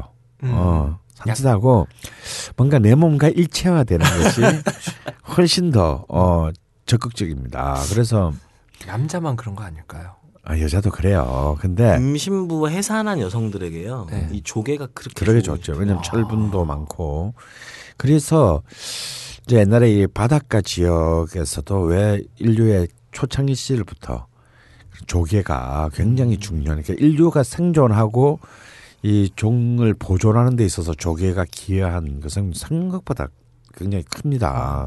채취하기도 사실 어, 편하고. 아, 설치 네, 편하고요. 음. 그러고 보면 새조개는 사실 잡기도 힘들어요. 예, 네. 힘들죠. 예. 그 조개 얘기하다가 문득 생각난 조개가 있는데 키조개 있잖아요. 예, 키조개. 예. 키조개가 솔직히 옛날에는 너무 너무 비싸지 않아요? 그- 그렇죠. 왜냐하면 그런 이제 키조개 같은 경우는 바- 또 바로 옆인 장흥 그렇죠. 이쪽이 이제 또 이 키조개의 대표적인 산지인데 이제 이런 아까도 말했던 뭐 키조개라든가 피조개 같은 경우는 거의 이렇게 잡히자마자 다 거의 일본으로 어, 정말 수출을 해서 우리는 이제 그건 진짜 엄청난 일식집에 가서나 이렇게 구경. 구경할 수 있는 어, 그런 거였지만 지금은 뭐 정말 네, 온 너무 동네 많이 막내 늘었죠. 어, 다 늘렸죠. 그래서 이제 특히 뭐 시- 조금 철은 지났습니다만 가을에는 이제 또 장흥 삼합이라고 해서 예. 장흥의 키조개 간자와 이제 장흥 소고기 그리고 표고버섯, 표고버섯. 아, 또이 이 세 개를 또 이렇게 어, 같이 곁들여 네. 먹는 또 그런 또 신종 어, 삼합, 나. 어, 삼합 상품도 나오고 했습니다. 가이바시라고 하잖아요. 네. 네, 그 폐주를 이렇게 썰어서. 근데 이거 두 개를 서울에서 또 맛있게 먹을 수 있는 집이 몇 군데 있습니다. 그러니까 세조개와 가이바시를 전문으로 하는 강 선생님도 잘 아시지만 그 노량진의 순천집. 근데 이 집이 제가 노량진에 살때 음. 굉장히 어려울 때 살았거든요. 네. 음. 100만 원 보증금에 음. 이제 월세 25만 원 내는 그 정말 음. 집에서 살때그 제가 자주 가던 만화방 음. 만화방 1층에 있는 정말 작은 집이었어요. 근데 이 집이 그때가 좋았죠. 네, 어. 2층으로 가서 확장을 하고 그리고 다시 이제 길가에 아주 크게 번듯한 음. 집을 내서 확장을 하면서 지- 예전보다는 지금은 뭐 좀- 예약도 어. 네, 예약을 받고 뭐, 이런 예, 집이 아니, 됐어요. 근데 제가 점점 얼마 내 전에 마음 속에서 멀어지고 있는. 얼마 전에 가 보니까 음. 다시 이제 그런 거품들이 좀 빠져서 음. 그래서 이제 예약 안 해도 예. 갈수 있는 집이 되었더라고요. 근데 그 집은 늘 훌륭한 재료들을 쓰기 음. 때문에 물론 예전처럼 전라도 향기가 물씬 나는 젓갈김치라든지 이런 것들을 기대하기는 좀 어렵습니다. 예. 하지만 세조개와 가이바시는 음. 서울에서 그나마 먹을 만한 집일 것 같아요. 한때 저 선생님하고 키조개 꽂혀가지고 음. 키조개랑 버터랑 정말 잘 어울려요. 예. 그렇죠. 예. 특히 전또그 키조개 안에 들어있는 이제 가이바시 부분 말고의 부분. 예. 어. 내장. 이제, 어, 뭐 내장 같은 내장과 거. 뭐 이런 이런 것들 주로 다 버리는 부분들. 또 그런 것을 또 이렇게 버터에다가 네. 이렇게 어. 이제 또 베이컨하고 같이 막 예. 해가지고 이렇게 이제 남대문 시장식이죠. 음. 남대문 시장에 있는 진도집, 진도집 스타일, 예, 스타일. 참 그거 한 대 또 꽂혀가지고 그것만 진짜 딥다 해먹은 기억이 어, 납니다. 아주 그- 오래전에. 그때 그 막 번창해가지고 우리 그거 막 해먹다가 음. 거기 거기에 물 부어가지고 그 스파게티 그냥 바로 바로 스파게티 해먹고 어 이거는 전 세계에 존재하지 네, 않는 존재하지 스파게, 않는. 스파게티다. 막 그래서. 근데 생각보다 맛있어요. 음. 근데 이 조개는 정말 그 사실 사람들이 뭐 흔히 봄조개라고 하지만 음. 제철도 굉장히 다양하고요. 음. 그러니까 뭐 바지락은 뭐 봄이 물론 네. 대단히 맛있고 그리고 이제 모시조개 같은 경우도 5, 6월 뭐 이렇게 보지 보고요. 근데 백합은 거의 전철에 나죠. 음. 전철에 나죠. 네, 전철에 음. 나고 특히 봄에도 이제 현지. 사람들은 봄 가을에 제일 맛있는 네. 걸로. 근데 백합이 수산시장에 가보면 국산이 없다. 거의 없다는 거 이제. 그렇죠. 예, 네. 백합은 이제 특히 그 백합 지역 주산지 지역이 그때 부안. 유자 유조선 네, 이제 그렇죠. 그 침몰하면서 오염이 확 되면서부터 이제 지금 아주 이제 정말 부안에서 그나마 많이 채취되는 특수한 철을 제외하면은 거의 수상시장의 백합은 다 중국산 네. 백합 으로 채워져 있죠. 아, 참 안타까운 항상 일입니다. 항상 어. 아- 아쉬워하잖아요. 네. 요새. 노량진 가면요 민물고기도 다 중국산이에요. 음. 미꾸라지 바가 앞에도 중국산이라고 다 네. 붙어 있고요. 음. 하긴 뭐 땅에 우린 땅에 뭐 민물 고기가 이렇게 많지도 않고. 아, 나만 낚였어 지금 벌써. 붕어는 뭐 예. 베스와 블루기를 다 잡아먹고 다 잡아먹었어. 네. 음. 그래서 저는 붕어 앞에 중국산이 붙어 있는 게 너무 아. 생소한 거예요. 음. 그리고 그 붕어의 모습이 우리나라 참붕어가 아닌 거죠. 예. 어. 그래서 그런 거 보면서 좀 안타까웠던 것 같아요. 네, 뭐 19부금으로 시작해서 굉장히 안타까운 우리 산하의 현실로 이렇게 끝났습니다. 그래서 오늘 일단 우리 전반부가 겨울 바다에 대한 어, 정말 이, 이 한 겨울 바다에 정말 보물과 아, 선물 저- 같은. 맞아요. 아 정말 침이 꼴딱꼴딱 넘어간다. 네. 아. 어 그저께도 먹었는데도 왜 이렇게 침이 넘어가지? 어 이거 배 부른데. 먹고 먹고 먹어도 또 먹고 싶은 조개. 어 어. 정말 참 끝없는 포만감. 아 근데 깔아놓고 19금 하니까 그냥 흥이 안 나 흥이.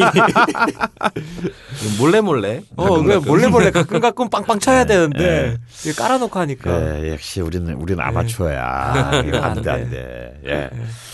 오늘의 그 문학은 바로 이 겨울 조개에 대한 얘기였고요. 그래서 아 노래도 오래간만에 좀 이 시절을 이이 그 계절의 분위기를 타는 노래를 준비했습니다. 아 겨울 바다, 슬픈 바다. 아 슬픈 바다, 어, 조정현. 조정현, 네, 참 진짜 오랜만에 듣는 네. 왜 겨울 바다 안 가고 슬픈 바다로 가요? 네. 사실은 겨울 바다를 하려고 했는데 예. 푸른 하늘이잖아요. 음. 네. 푸른 하늘 음색하고 저하고는 전혀 아. 맞지 않습니다. 어, 그래서 조정현의 슬픈 바다 우리 뮤지컬 배우 이종환 선수가 준비했습니다.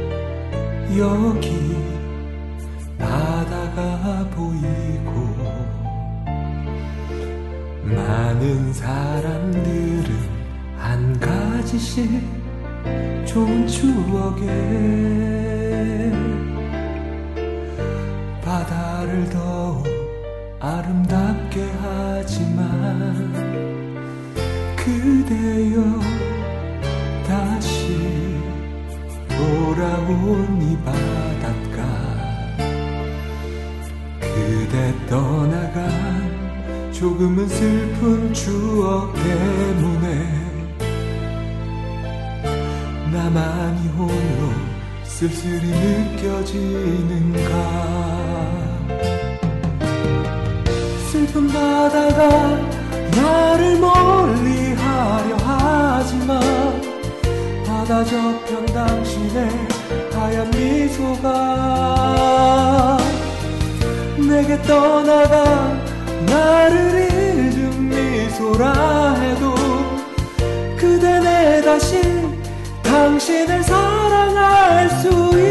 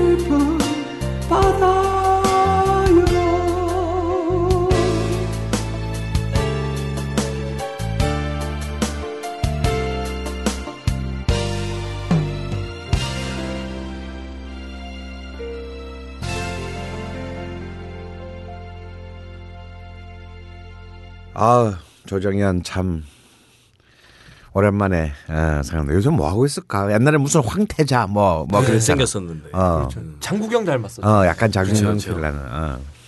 어 근데 난 이 노래가 이렇게 힘들 줄 몰랐어요. 어. 굉장히 달, 달달한 노래라고 생각했는데. 네. 사실 제가 이거 피아노를 치면서 노래를 처음 했던 곡이 이, 이 노래예요.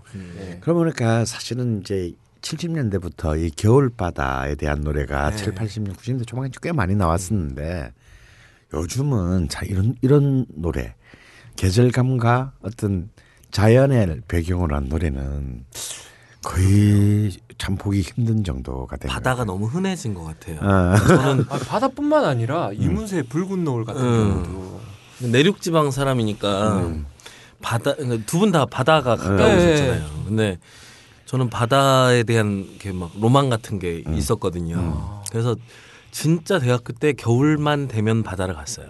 어. 근데 지금은 누가 겨울바닥으로 가자 그러면 그렇지. 좋아하는 뭐 사람 6시 별로 내 고향이면 뭐 그죠. 이러는데. 매일 TV에서 보는 바다가 있으니까.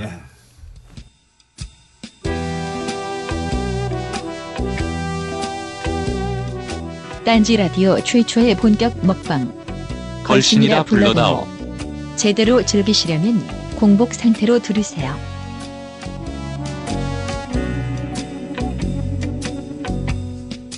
If you want a lover, I'll do anything you 그럼 오늘 3부에서는 우리 2부에서는 이제 조개 얘기를 1, 2부에서는 네. 전반부 했었고 오늘 후반부에는 이제 좀 생선 얘기를 해보죠. 이건 전 연령대 시청 가능합니다. 음. 근데 취향에 따라서는 이 오늘 3, 4부에서 얘기할 것이 많은 사람들한테는 좀 약간 혐오감 내지는 어 뭐랄까 좀 거부감이 굉장히 많아요. 회가요? 아니 회가 생선, 생선인데 생선이? 특히 1월에 가장 빛나는 생선이 동쪽에 하나 서쪽에 하나 있습니다. 어. 그래서 저는 이걸 이름하여 동과서홍이다 이렇게 이제 제 마음대로 동과서홍. 예. 다시 말해서 동쪽에 과메기 그리고 서쪽에 홍어. 요즘 일배 때문에 너무 또 논란이 되고 있는 홍어. 근데 이 특히 이제 이 우리 그 장훈이의 고향인 전라도를 보고 이제 굉장히 비하는 말로 갑자기 이 홍어가 쓰이는데 이 시키들은 홍어값이 얼마나 비싼지는 알고 지금 어? 그런 말을 쓰는지는 모르겠으나 제발 좀 그런 식으로 지금 우리가 그것도 내가 좋아하는 물고기를 가지고 어? 이런 그 정치적인 이런 음해를 하는 그런 것들을 우리 좀 피합시다 제발 뭐 옛날 옛날부터 그랬잖아요 우리 어릴 때부터 어른들한테 먹는 먹는 걸. 절대 장난치지 어. 말라고 괜히 먹는 걸로. 음. 근데 사실 이 과메기는 굉장히 좋아하는 사람이 있는가 하면 네. 어, 또 이게 아무래도 등 푸른 생선을 말린 거. 말린 것이라고 보니, 보니까 일단 선입관이 비릴 것이다. 네. 뭐 이렇게 해서 이렇게 그냥 싫어하는 사람이 많습니다. 하물며 포항 출신의 사람인데도 과메기는 자기는 평생 안 먹는다 이런 사람이 있을 정도니까요. 많이 그건- 봤어요. 음, 그건 그래요. 이해가 가요. 제 제가 포항에서 태어나고 울산에서 사- 네. 살았었잖아요. 근데 울산에도 그 겨울만 되면 어머니가 네. 그 사가지고 어, 말리죠. 예, 예. 옥상에다가 말리세요. 음, 그럼 어릴 적에 제가 볼 때는 음. 어 썩었어. 비린 거 어. 음. 어른들만 먹는 거, 어. 어, 막 어. 그런 서- 그런 게 너무 어릴 때부터 있으니까. 맞아요. 이 사실 과메기가는 어찌 보면 참 어른의 맛이거든요. 그렇죠. 음, 애들이 먹을 수 있는 음식은 사실은 아니에요. 홍어도 그렇죠. 어, 홍어도 그렇습니다. 근데 또 홍어는 이제 특히 이제 또 홍어는 또 삭히잖아요. 예. 말리는 수준이 아니라 아예 그 삭힌다는 말은 이제 거의 썩히는. 어, 썩히는 건데 그렇기 때문에 사실 또 이 부분에 대한 어떤 거부감 예. 음, 이런 것들이 가진 사람들이 굉장히 격렬한 거부감을 가질 수가 있습니다. 질문이 하나 있어요. 홍어는 안 삭히면 못 먹나요? 음. 아닙니다. 어, 예를 들어서 흑산도 우리가 이제 예. 홍하면 흑산도인데 흑산도에서는 홍어를 왜 삭혀 먹나? 어. 어, 왜냐 그 사람 바로 바로 짜, 섬지방은 다 그런 것 같아요. 어, 음. 바로 잡아오잖아. 예. 그러니까 다 싱싱하잖아. 그래서 그 사람들은 이걸 왜 삭혀 먹지? 생으로 먹어요. 제가 딱 1년 전 이맘때에 겨울 바로 그 겨울 바다를 헤치고 흑산도로 배를 4시간 타고 목포에서 갔어요. 왜냐하면 이제 바로 그 삭히지 않은 홍어를 이제 먹으려고 이제 미리 한 보름 전에 그 주인한테 전화를 네. 해가지고 우리가 며칠 날 가니 그날 경매를 해서 한 마리를 뭐한 어. 그때 조금 비쌌지만 뭐 한 70만 원 정도의 네. 한 마리를 했어요. 그래서 삭히지 않은 홍어를 예. 먹고 또 이제 이런 삭히지 않은 이제 생 생물 홍어 같은 경우에는 좋은 점도 있어요. 뭐냐면 이제 홍어의 어떤 하이라이트라고 할 수 있는 애, 예. 간이죠, 간. 예. 그렇게 아름다운 빛깔에 그러니까 훼손되지 않은 어, 그, 냄새 하나도 어, 없는. 냄새 하나도 없는 아 그럼 냄새가 안 나나요? 안 암모니아 나요. 안 나고요. 어. 그다음에 뭐냐면 뭐 같냐면 푸딩 같아요. 푸딩. 너무 진해서 너무 진해서 제가 한 여덟 분하고 같이 갔는데 두 점씩 먹다가 너무 진해가지고 사람들이 그 귀한 애를 남겨서 다음날 아침에 탕으로 끓여 먹었다니까. 내 집에 아직도 속이 쓰린 부분이야. 근데 또 게다가 가는 동안에 풍랑이 좀 심했어. 그래서 아, 배가 멀미들을 했 롤링을 너무 많이 해가지고 그 우리가 흑산도 항에 내렸을 때는 다 초죽음이 된 거예요. 근데 저는 사실 멀미를 안 하거든요.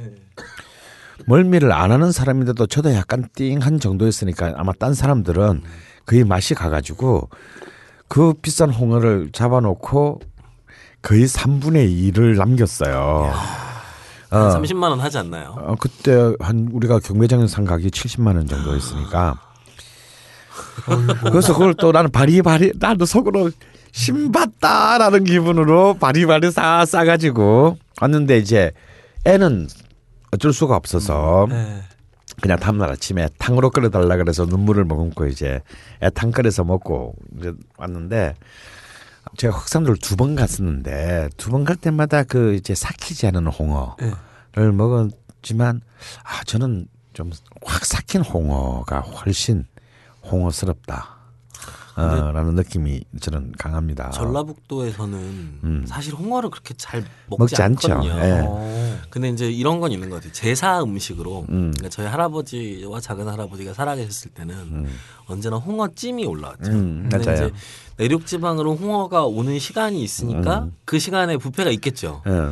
그러면 그 뼈 사이 사이에 그 특유의 냄새가 있어요. 음.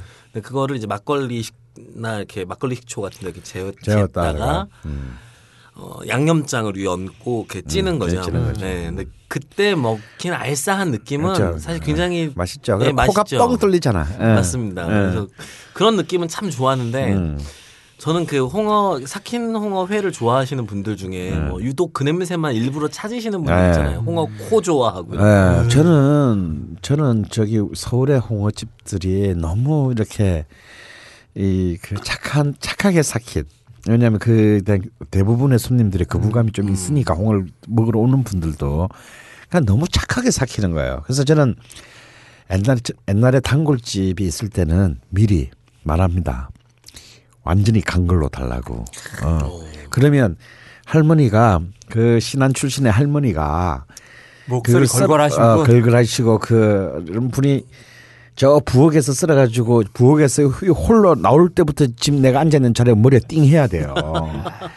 그 구파발 그 예, 집 말씀하시는 예, 거죠? 예. 옛날 기자촌 지금은 가보셨어요? 예, 저도 가봤어요. 예, 흑산도 진짜 그 흐름한 집인데 그 존나 비싼 홍어예요 그게. 그래서 네. 그이 할머니는 또 테이블 세 개밖에 없는데 흑산도 홍어만을 고집하셔서 그런데 상상을 초월하게 비쌌습니다. 그리고 집은 흐름한데 제가 그 은평 뉴타운에 대해서 가장 적대적인 사람 중에 하나인데 뉴타운 계획에 대해서 제가 무슨 뭐 특별한 정치적인 입장을 가져서가 아니라 그놈의 뉴타운 계획 때문에 이 집이 없어졌어요.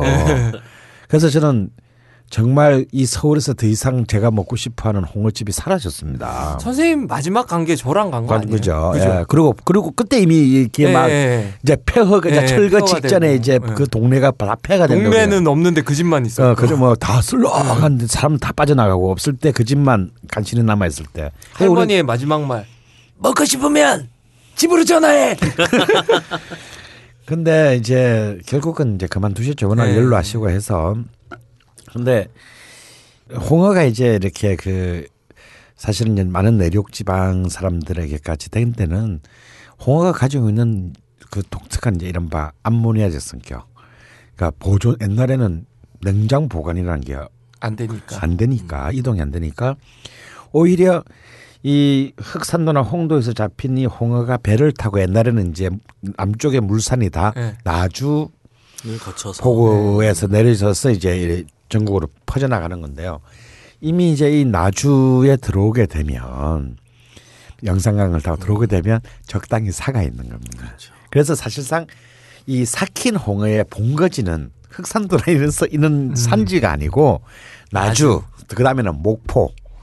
이제 나주가 이제 영산강 하공 공사 때문에 이제 물길이 막히면서 이제 목포로 받게 되면서 이쪽을 중심으로 이제 사크인 홍어가 발전하게 되고 저는 정말 잊을 수가 없는 것이 아까 홍어찜 얘기했잖아요. 네. 바로 그 우리 그 기자촌의 네. 그 흑산도 집에서 홍어 삭힌 홍어도 홍어지만 그 삭힌 홍어의 내장을 중심으로 끓인 홍탕, 홍어탕. 그 지릿하면서 제가 그때 얘기했죠. 물파스 같았다. 아, 물파스 같다고. 저는 정말 그것만 먹으면 좀 세계관이 달라졌어요. 너무 뭐- 근데 딴 사람들은 일단 그 냄새와 그다음에 그, 그 음식점에서 화장실 냄새가 나죠. 아니 그때 그걸 먹고 제 제 차를 타고 그때 이제 음. 다 왔다가 갔다가 그 다음 날 딴 사람을 태운 적도 있는데 딴 음. 사람이 저하고 약간 안 친했어요. 근데 말은 못 하고 있다가 한 말이 뭐냐면 혹시 누가 차 안에다 오줌을 쌌니?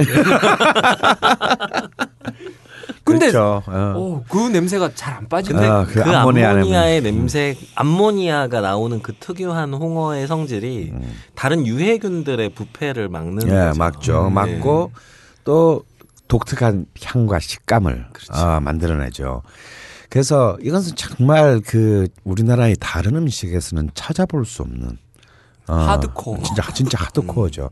그 하드코어가 가장 강해지는 게 회보다는 찜, 찜보다는 탕. 애- 이, 그래서 이제 근데 지금 전라도에 가도 산도 집에서 먹었던 예. 이 홍탕의 그 정말 하드코어한 훅 이게 안 느껴집니다. 제가 그래서 나주에 가서 음. 나주 홍탕을 하는 데가 많잖아요.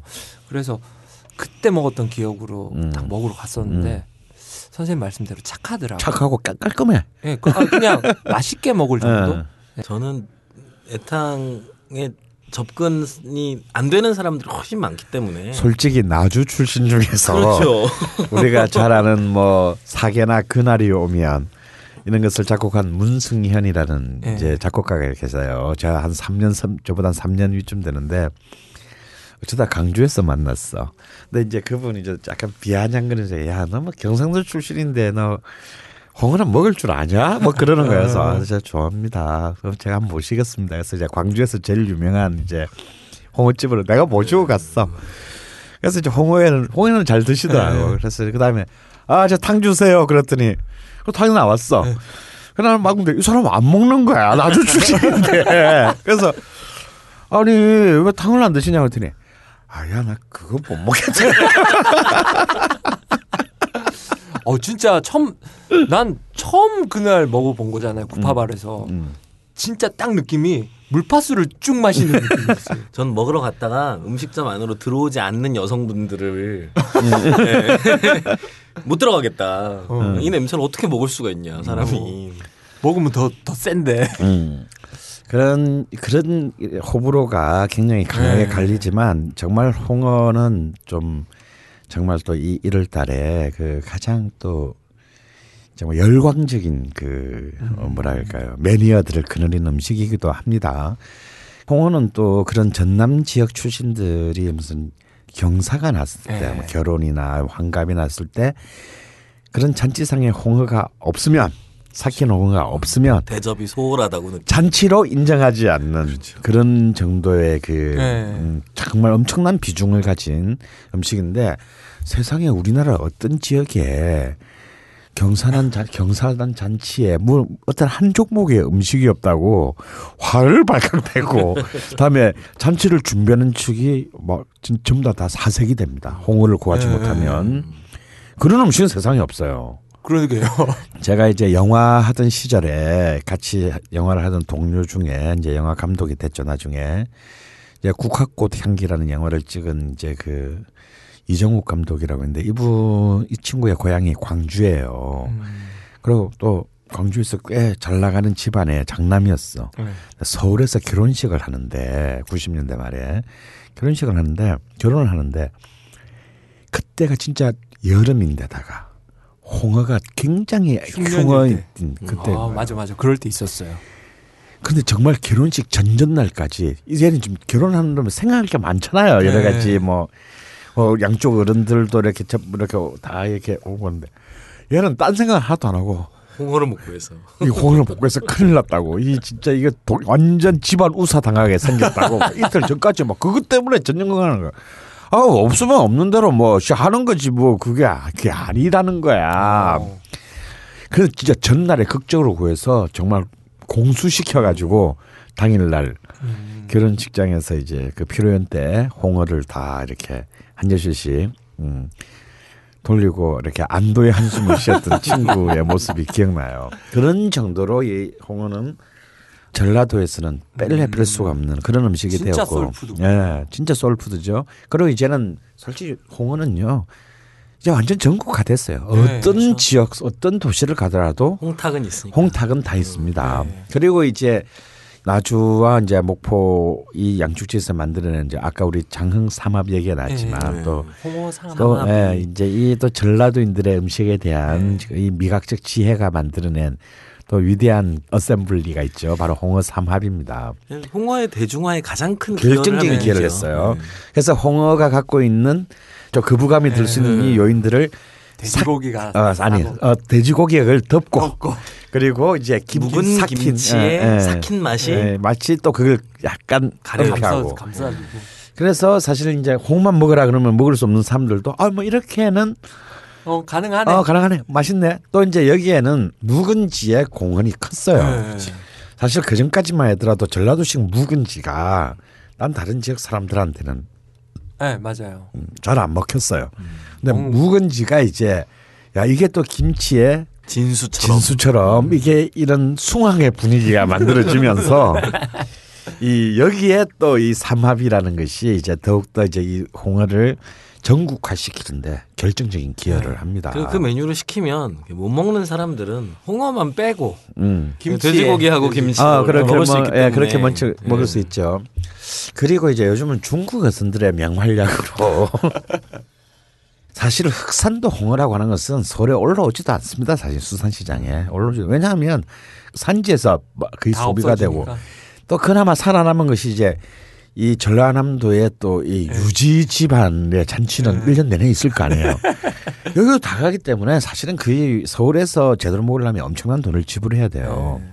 그러니까 서울로 오면 이제 흉어기 때는 뭐 살인적으로 오르는 거고 그 홍어 암치 그러니까 이제 암컷으로 좀 이제 네. 어느 정도 크기. 크기가 크기에 따라서 또 가격이 다이아몬드 값처럼 점점 커질수록 기하급수적으로 비싸지는데 암치로서 이렇게 어느 정도 먹을 만한 크기가 되면 뭐 비쌀 때는 막 150만 원, 200만 원까지 올라가죠. 근데 싼다 하더라도 거의 100만 원에 육박합니다. 그러니까 이건 또 이것 또한 아무나 범접할 수 어, 없고. 범접할 수 없고 그래서 우리가 보통 이제 사 먹는 홍어집은 우리가 다 알다시피 칠레. 이제 칠레산 이제 홍어나 이런 것들을 이제 가져다 쓰는데 요 사이에 새로운 홍어가 등장했어요. 이른바 서해산 홍어. 예? 어, 아. 흑산도 홍어와 칠레산 홍어 사이에 서해산. 예. 그래서 수입은 아닌데 이 주로 이제 이 중, 중국 쪽의 어선들이, 어선들이. 야 이거 한국에서는 홍어가 희한하게 이게 비싼 예. 음식이라는 것 때문에 했고 또 이제 우리나라 어선들도 하면서 이제 이 저 서남 쪽이 아닌 서해 지역에서 음. 이 특히 중국 쪽 연안에서 홍어가 많이 나오고 중국 사람들은 홍어를 그리 좋아하지 않으니까 아 먹긴 음, 먹나요? 예, 먹기는 먹는데 거의 뭐 뭐, 좀, 뭐 이렇게 선호하는 어떤 네. 그런 그 어렵지. 음식이 아니니까 이 홍어들을 한국에다가 음. 이제 공급하면서 서해산 홍어들이 음. 이제 이 경기도 지역에 많이 들어오게 됐습니다. 그래서 이 가격은 이제 물론 이제 칠레산보다는 비싸고. 뭐좀 비싸지만 그렇다고 해서 뭐 흑산도 홍어처럼 어마어마한 수준의 어, 말도 안 되는 가격은 말도 안 되는 가격이 아니다. 그리고 어차피 삭혀 먹는 거라면 네. 사실 이 서해산 홍어 어차피 바다는 똑같은 건데 그러니까. 예, 충분히 좀 우리가 이성적인 가격으로 그 접근할 수 있다는. 거. 그래서 저는 홍어를 먹고 싶으면 그냥 음, 수산시장에 갑니다. 음, 수산시장에 가서 그 서해산 홍어만을 또 전담하는 할머니들이 많으셔요. 그러면 이제 한 사람 한 집을 단골로 삼아 놓고 전화를 미리 합니다. 아무 날 먹을 테니 뭐 어느 정도까 어느 정도 수준으로 삭혀놔 달라. 그럼 딱 삭혀놔 주고 그러면 바로 그 자리에서 또 다 썰어 주거든요. 어. 음, 다 썰어 줍니다. 그러면 나는 그냥 팩만 딱 들고 집에 와서 이제 한 점씩. 한 점씩 이제 먹어도 되는데 문제는 홍어를 집에서 먹을 때 주, 주의할 점은 환기를 잘 시켜야 된다는 아니요. 갖고 와서 다 먹어버려야 돼. 이게 남아서 아, 또 먹어야지라는 마음으로 냉장고에 넣었다가 물론 먹을 수는 있는데 냉장고가 난리 나겠네. 냉장고 청소해야 됩니다. 그 냄새가 냉장- 빠지질 않아요. 냉장고에 있던 모든 음식이 홍어가 다, 되는 다. 홍어가 되는 두부도 거죠. 홍어가 되는 거고. 아 그리고 이제 사실 또 동해를 빛내고 있는 이 계절에 있는 것은 과메기죠. 그렇죠. 근데 과메기로 넘어가기 전에 홍어가 원래 그 남진아해를 원산지로 하는 어종이잖아요. 그 난류성 어종에 사실은 속하는 건데 이게 이제 말씀하신 것처럼 서해까지 북상을 하고 심지어는 함흥에까지도 올라가거든요. 어. 그래서 함흥에서는 물개미라고 해서 그왜 회냉면에 네, 들어가는 그래서, 재료잖아요. 근데 이제 그 지역은 삭질 않으니까 음. 추우니까 그러니까 겨울철에 새우 등 얘네 얘가 새우와 게 이런 갑각류를 주로 먹는데요. 음. 그래서 이제 얘네의 북상 시기에 맞물려서 올라가는 애들이 있답니다. 그래서 그 걔들은 진짜 저 홍어 중에서도 유전적으로- 역마, 역마가 굉장히 강한 그렇죠. 유전적으로 굉장히 훌륭한 애들인데 오. 얘네들을 잡아서 그 회를 우끼로 국수에 음, 우끼로 우끼로 얹어서 음. 예, 먹었다는 거죠. 그 제가 듣기로는 홍어 자체가 저기 깊은 바다에 사는. 아 그냥 예, 네. 예, 심해하죠. 그래서 옛날에는 뭐 태풍이 한번 지나가야 음. 얘들이 올라오는. 올라와서 음. 그걸 잡았다 그러더라고요. 음. 근데 요즘 쌍끌이 안 와? 아, 근데 이제 사실 그 정말 홍어가 풍어이냐 흉어이냐에 따라서 전국에 이 홍어광들의 신음이 신음과 환성이 왔다 갔다 하는데 어, 특히 이제 이 서남 해안 쪽에 그 어, 우리 홍어 어선들을 위해서라도 좀 계속 어, 풍어가 좀 계속되었으면 좋겠어요. 근데 홍어에 접근하지 못하는 어. 이제 서울 분들이나 그러니까 이런 분들을 위해서 좀 팁을 좀 어. 드리면 그 사실 모든 음식 문화가 사실 로컬 문화이기 때문에 그 지역의 특유의 향신료나 특유의 맛들을 사실 경험을 하려면 좀 선입견을 버려야 되잖아요. 음. 동남아 쪽에 가면 왜 그 두리안이라는 네. 과일 네. 정말 지옥의 향과 천국의 맛을 가지고 네. 있다고 얘기들은 그 홍어도 그런 느낌으로 네. 처음에 선입견을 좀 버리고 그렇죠. 냄새가 좀 나지만 일단 입에 넣어보자라는 네. 게 중요할 것 같고요. 그리고 입에 넣었을 때 그 좀 덜 삭힌 걸로 처음에 시작을 하시는 게 좋은데 네. 입에 넣었을 때 그뼈 예. 뼈를 씹을 때 나는 그 암모니아의 네. 냄새는 사실 입안에서 코를 잠시 좀 막고 예. 드셔보시면 박하향 같은 화한 느낌으로 네. 다가와서 물파스. 네. 그래서 처음 드시는 분들은 좀 불편하시면 코를 좀 막고 음. 뼈를 씹으면서 좀 느껴보시는 것도 이상하죠. 좋을 것 같다는 거죠. 나는 정말 고등학교를 졸업할 때 홍어를 먹어볼 기회가 한 번도 없었을 거 아니에요. 보통 경상도 분들 못 드시지 않아요? 어, 근데 나는 서울에 올라와서 처음 사귄 친구가 목포 친구였어요. 같은 음. 과에. 그래서 그냥 같이 홍어를 집에 그 집에 놀러 가니까 당연히 홍어가 있지. 네. 홍어인데 난 처음 먹을 때부터 맛있었어요? 너무 맛있었던 거야. 어떻게 어떻게 이런 음식이 있을 수가 있지? 괜히 걸씨는 아니신 거죠. 어. 아, 근데 나는 그래서 그 홍어를 못 먹겠다는 사람을 보면 처음에는 이해가 안 된 거예요. 어떻게 이런 맛있는 걸 못, 그걸 못 먹나. 근데 사 약간 두리안 얘기를 했- 했잖아요. 제가 20년 전에 이제 무슨 다큐멘터리를 찍으러 태국에 가서 한 6개월쯤 있었는데 그 태국에서 사실 비싼 과일이잖아. 두리안이라는 게 과일의 왕이니까. 근데 이게 비싸다는데 이게 여기 와서 우리가 이걸 안 먹고 갈 수는 없다 그래서 주말에 한 이틀 한 번 오래간만에 쉬는데 두리안을 사왔어. 뭔지도 모르고 사온 거야. 그러니까 한번 이 사람 좀 먹어본 사람 아무도 없지. 어떻게 먹는지도 모르고. 어떻게 먹는지 모르는데 이제 가이드가 이제 이거 이렇게 먹는 거래요. 막 그러면서 이제 딱, 딱 했는데 정말 똥 냄새가 확 나더라고. 그죠. 어, 오줌 냄새가 아니라 이건 똥 냄새야. 생긴 것도 똥하고 비슷해. 색깔도. 근데 그 중에서 이 촬영 감독하고 촬영 조수는 오지 전문 촬영 네. 그 기사였어요. 그러니까 진짜 이보다 더 험한 데를 많이 간 사람이고 더 험한 음식을 많이 먹은 친구들인데도 두리안. 비싼 거니까 했더니 딱 하더니 오 하더니 아 나 이거 못 먹겠다고 아무도 안 먹는 거야. 그 오지 전문 차- 음. 촬영 감독이 안 먹으니까 그러니까 저는 음식에 대한 선입관이 없으니까 이게 저는 인간에 대한 신뢰가 있어서 그래요. 아무리 이쪽에 나랑 같은 나라의 사람이 아니지만 이 지천의 과일이 널린 이 남방 남방 지역에서 최고로 치 이들이 최고로 과일의 왕이라고 친, 친다는 것은 이유가 있다. 이유가 당연히 있다. 그러니까 이거는 이 인문학적인 이해, 어, 인간에 대한 신뢰 이게 없어서 그런 게 인간들이. 그래서 저는 진짜 딱 들어서 한 덩어리를 들어서 내 입에 닦는데 정말 입에 들어가기 직전에 이제 이, 이 두리안이 내 코 밑에 왔잖아요. 정말 정말 애기 똥 냄새가 어, 이건 똥이다. 이건 똥이다는 생각을 주도록 전체로 코에 뒤덮죠. 확 들어가요. 근데 거기서 사실은 멈추면 영원히 못 먹는 거예요. 네. 근데 인간을 믿자라는 말을 그냥 입에다 털어넣었어요. 딱 넣었는데 처음 딱 씻는데 정말 입안에 똥 냄새가 순간적으로 가득했는데 바로 잠시 뒤부터 갑자기 똥 냄새가 온데간데 없어지고 내가 정말 맡아본 기억이 없는 이루 형언할 수 없는 우아하고 깊은 그 향이 와인으로 따지면 피니시가 네. 정말 끝간데 없이 향이 쫙 온몸을 그냥 파고드는데 야 이래서 과일의 왕이라고 하는구나. 그리고 또 완전 버터 같잖아요. 어, 그, 그 질감이 그때. 질감이 어, 어. 굉장히 놀랍죠. 그래서 내가 보고 야 죽인다. 다 먹어봐, 먹어봐 했거든요. 그러니까 이 사람들은 어떻게 생각하느냐면 자기 혼자서 혼자 죽기 싫으니까. 죽기 싫으니까. 그래서 더 거부감을 내면서 안 먹는다 그랬어요. 그래서 그 넣은 걸 남은 걸 제가 다 먹어버렸어요. 저도 인도네시아 가서 음. 또 두리안을 처음 접했는데 누가 사온 거예요. 음.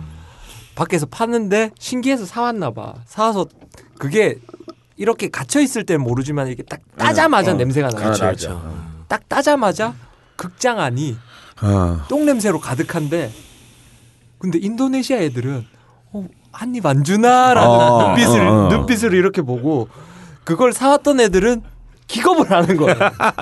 그걸 딱 잘라놓고 아무도 안 먹고 그냥 인도네시아 애들이 가면서 양약은 먹, 예. 먹는 거야. 예. 그래서 어, 나도 먹어봐야지 이러고 진짜 선생님은 이거 뭐 인문학적으로 접근했겠지만 저는 덥석이었거든요. 어. 덥석 물자마자 어 똥이다. 근데 선생님이 얘기했던 것처럼 그 피니쉬와 음. 정말 버, 네. 터맛 같은 게 그래가지고 인도네시아 애들하고 나하고 서가지고 그걸 다 먹었던 기억이. 예. 요새는 거, 우리나라 길거리에서 두리안을 팔아요. 네, 팔아요. 요즘 트럭에서 막 담아가지고 이제 뭐 해외에 그 저기 해외 여행도 특히 돈을 좀 많이 갔다 오는데 90대 초반만 해도 실제 수입이 안 됐어요 한국에 혐오. 두리안이. 예. 혐오 음식으로. 어, 아니 아예 그러니까 너무 단가는 비싸고 어. 다음에 냄새 뭐 이런 것들 때문에 원래 94년 이전에는 WTO에서 농산물에 어. 관련된 개방이 없었기 때문에 음. 외국 농산물은 못 들어왔습니다. 네. 그래서 이런 것들이 이제 홍어에도 정말 그 적용돼서 이렇게 그런 편견을 넘어서는데 음식만큼 또 좋은 게 없다. 그래서 제발 일배충들도 홍어를 홍어 맛을 들으면 결코 특정 지역을 홍어로 비하하지 못할 것이다. 그왜 예전에 거침없이 하이킥이었나요? 예, 그 거기에 나왔던 꼬마애가. 그 꼬마 여자애가 어. 그 홍어 맛에 처음에 놀림을 당하다가 거기에 중독되는 장면이 나오잖아요. 그래서 꼬마까지도 중독시킬 만큼의 어떤 매력적인 맛을 가지고 있는 음 식이니까 꼭 한번 시도해 보셨으면 좋겠어요. 근데 전 첫 홍어가 구파발 홍어였거든요. 좀 심했다. 사실 그걸 먹고 난 뒤에 어, 칠레 홍어를 약간 들 삭힌 칠레 홍어를 네. 먹은 적이 있는데 어. 홍어 같지가 않아. 네, 그건 홍어 같지가 않아요. 어, 왜 이걸 먹지? 아니요. 그래서 뭐든지 첫 경험이 중요한 거예요. 처음에 센 걸 치면 네. 그 다음부터는 쉬워져요. 아, 그러다 보니까 우리 이제 동쪽의 과메기 얘기를 해야 되는데 사실 이제 과메기는 이제 뭐뭐 서울이나 전국 음식입니다. 전국에서 어떻게 골골, 골목 골목의 작은 이제 좀 싼 술집들, 네. 동네 술집들에도 다 깔릴 정도로 유명해졌습니다. 사실은 음. 이마트가 공헌을 했다고 아. 봐요. 그렇죠. 이제는 이마트 낸 데서 사서 집에서도 먹는 네. 사람도 많아지고 또 이제 배달 민족 또 이 택배 문화 때문에 네. 이제는 뭐 바로 이제 구룡포나 이런 데서 네, 이렇게 산지에서 택- 어, 하루만 산지에서, 올라오니까. 예, 뭐 하루면 이제 집으로 바로 도착을 합니다. 이렇게 일반적이 됐는데 제가 오늘 이 자리에서 꼭 그 권해드리고 싶은 것은 지금 이제 우리가 먹고 있는 그 과메기의 대부분은 이제 꽁치 과메기죠. 그리고 꽁치 중에서도 사실은 이제 우리 근해읍에서 꽁치가 안 잡힌 지가 오래되기 때문에 사실은 다 원양 냉동 꽁치로 사실은 지금은 거의 공장에서 이제 과메기를 이제 말려서 만드는 것이 우리가 먹고 있는 대부분의 과메기입니다. 물론 그래도 맛은 훌륭합니다. 훌륭하지만 어, 본래 뭐 이제 아는 사람들은 이제 워- 워낙 이제 요 최근 2, 3년 동안 이제 그 언론에서도 TV에서도 많이 방송을 하고 해서 아, 과메기라는 것이 본래 이제 청어를 가지고 겨울에 음. 한 거라는 거는 다 알고 있어요. 네. 근데 이제 이 청어 과메기의 맛을 한 1, 2년 전만 하더라도 경험하기는 그렇게 쉽지 않습니다. 왜냐하면 일단 청어가 안 잡히기 때문에 네. 안 잡혔기 때문에 굉장히 적게 잡혔고 또 사실은 이제 청어로 과메기를 어쩌다 맛본 사람들도 왠지 왠지 꽁치로 한 것보다 맛이 덜하다? 맛이 이상해 뭐 음. 너무 좀 비리다 뭐 네. 혹은 맛이 너무 순하다 어. 뭐 이런 이제 그 반응들이 많았습니다. 실제로 어 꽁치가 좀 세련된 도시의 맛이라면 정으로 만든 과메기는 좀 시골의 시골스런 맛이에요. 어.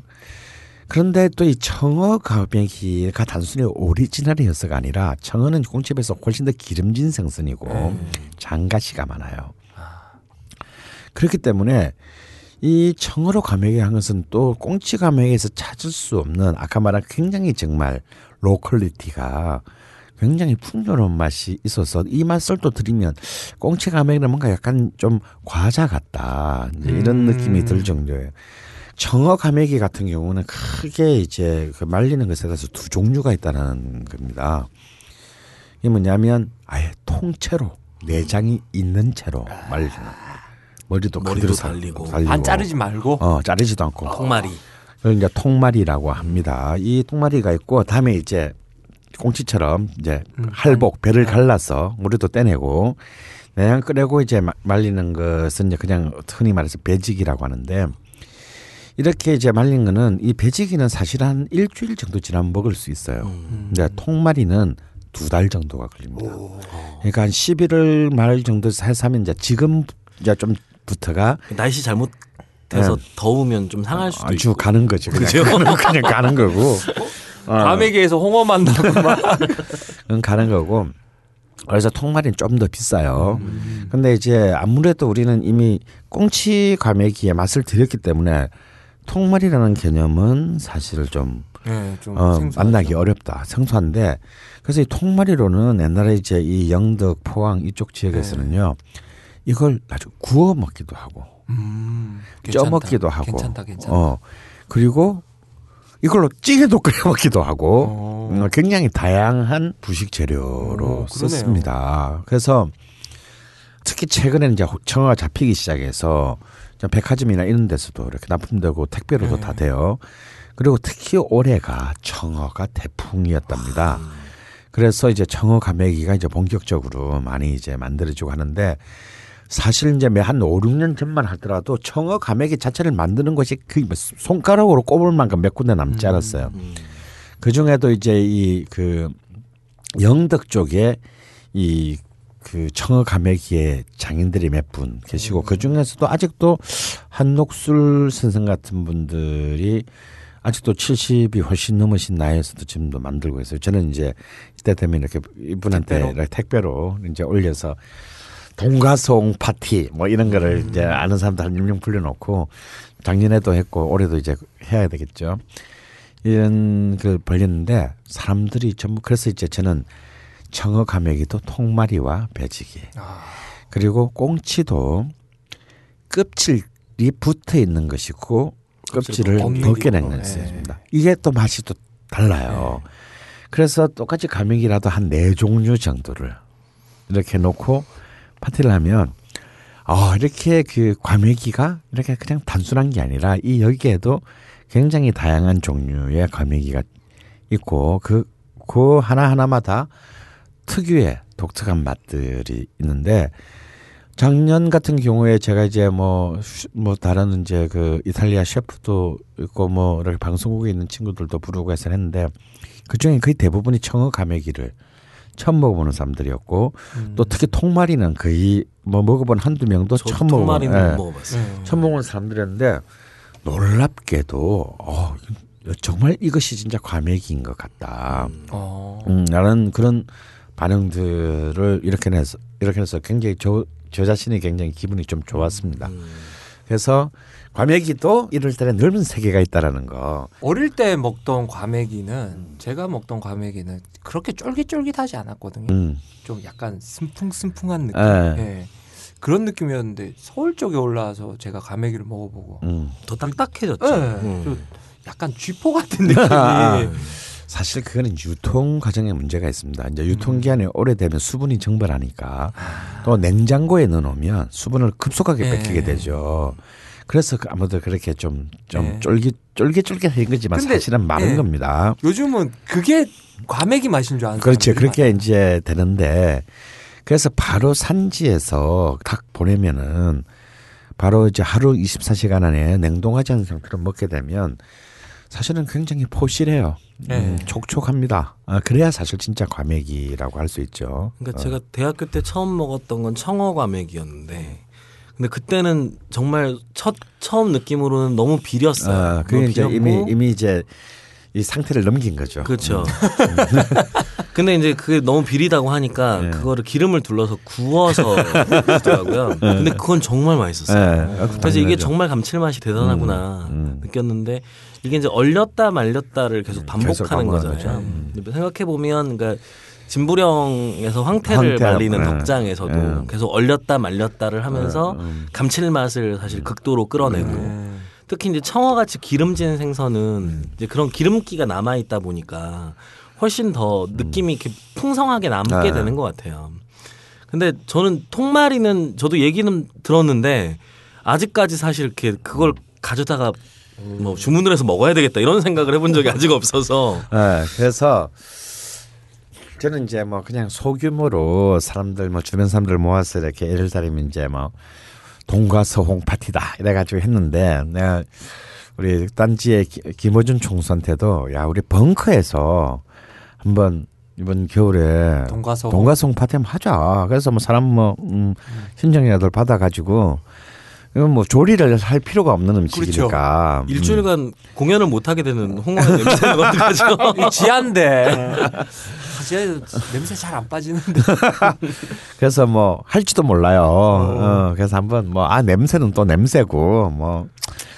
또 하긴 그렇습니다. 이런 기회에 또 우리 같이 이런 또 이거는 혼자서 한두 명서 먹으면 맛이 없어. 음. 뭔가 막 짜지근한 분위기에서 막걸리하고 같이 음, 이렇게 또 먹어줘야 이것이 그러고 보니 이제 둘다 궁합이 막걸리랑 아주 잘 막걸리랑 맞는 굉장히 잘. 맞습니다. 그래서 제가 이제 사람들 좀 즐겁게 해주는 게 적은 비용으로 또 이럴 때 또 전국에 또 막걸리 베스트 아. five 뭐 아, 금정산성 어, 막걸리 이런 굉장히 거. 다양한 막걸리 남원 막걸리. 예. 이런 막걸리들을 또 한 다섯 종류를 딱 그 음미하면서 이 홍어 한 점, 다음 막걸리는 과메기 한 점. 그러니까 전라도 쪽 막걸리는 과메기. 과메기랑 먹고, 그다음에 경상도나 충청도 쪽 동쪽 막걸리는 또 홍어 한. 점하고 먹고, 뭐 이런 해서 만남. 하면 좀 푸짐한 파티가 돼요. 그래서 한번 벙커에서도 한번 해보자. 뭐 이런 얘기들을 하고 있습니다. 근데 과메기 하면 또 빼놓을 수 없는 게 피대기라고. 예, 예. 음, 과메기 그렇죠, 말리는데 그렇죠. 음. 바로 옆에 또 피대기가 있어요. 예. 이 피대기가 뭐냐면 오징어 오징어를, 방건조. 예, 예. 어, 꼭 그걸 말리는데 음. 솔직히 그건 맛있잖아요. 어, 그 어린. 입맛에도. 어, 어린 입맛에도 맛있고 예. 어른들도 좋아하고. 시키실 때 그것도 조금 아, 시켜가지고. 그러네. 어차피 예. 뭐 그, 그것도- 방식은 비슷하니까. 예. 못 먹으신 분들은 음. 뭐 피대기로 아 그러네요. 그저 음. 과메기나 홍어를 못 먹어도 예. 피대기는 먹을 수 있으니까. 그러니까 못, 못, 못 드시는 분들 위해서 파티할 때 같이 준비하는 예. 것도 나쁘지 않겠네요. 아 그러네. 음. 아그 생각은 못했네. 아.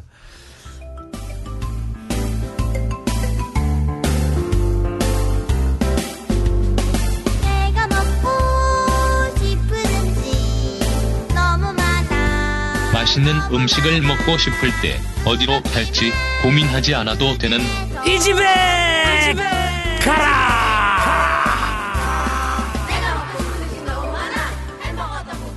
오뎅 치킨 아이스크림 자 그럼 오늘 이 집에 가라는 어디십니까?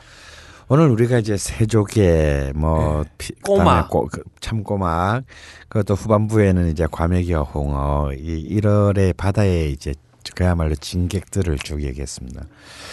저는 사실 오늘의 주제는 이 집에 가라는 절대 어울리지 않는다. 아, 왜냐하면 그 재료 자체가 이미 바다에서 완성된 것이고 아, 그렇죠. 또 예. 땅 위에 올라와서 출하되기 전에 완성된 네. 것이기 때문에 사실은 뭐 아까 우리 맨 처음 얘기한 매생이도 그러하고요. 네. 어떤 집이라보다는 이분 같은 경우는 사 와서 집에서 먹어라. 집에서 먹는 것이 저는 정답이라고 보고 음. 혹은 가까운 사람들과 이렇게 네. 모여서 그렇게 또 실제로 이렇게 먹으면 비용도 적게 듭니다. 네.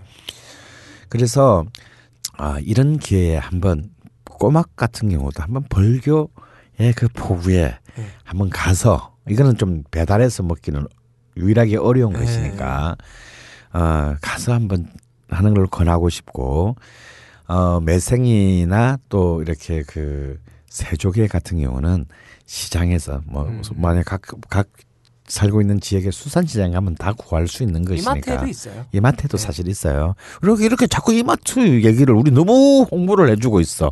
왜 광고가 안 들어오는 거야? 잠깐만 이마트 음. 대기업이잖아. 어, 오. 가지 마. 별론데. 시장 가서 사는 게 어. 시장 가, 네. 시장 가. 예, 시장 가면 다 팔아요. 어. 예, 농수산 시장 가시고 어, 어. 아니면 노량진 가세요. 어. 이런 수산시장은 다 뭐 웬만한 도시에는 다 있으니까 거기 가서 사서 그리고 이렇게 뭐 특별한 조리법이 그리 필요하지 않는 부분입니다. 어, 그래서 그냥 뭐 샤브샤브로 드시고 뭐 매생 같은 거 국을 끓여 드시는 것을 굴 굴좀 예, 사서. 예, 굴좀 사서 또 지금 굴이 얼마나 싸고 좋아요. 그래서 그런 거라 하고 싶고요. 그다음에 이제 이 과메기하고 홍어 역시도 사실 홍어는 만약에 그 집이 있었다면 꼭 예. 어, 구파발. 예, 구파발의 음.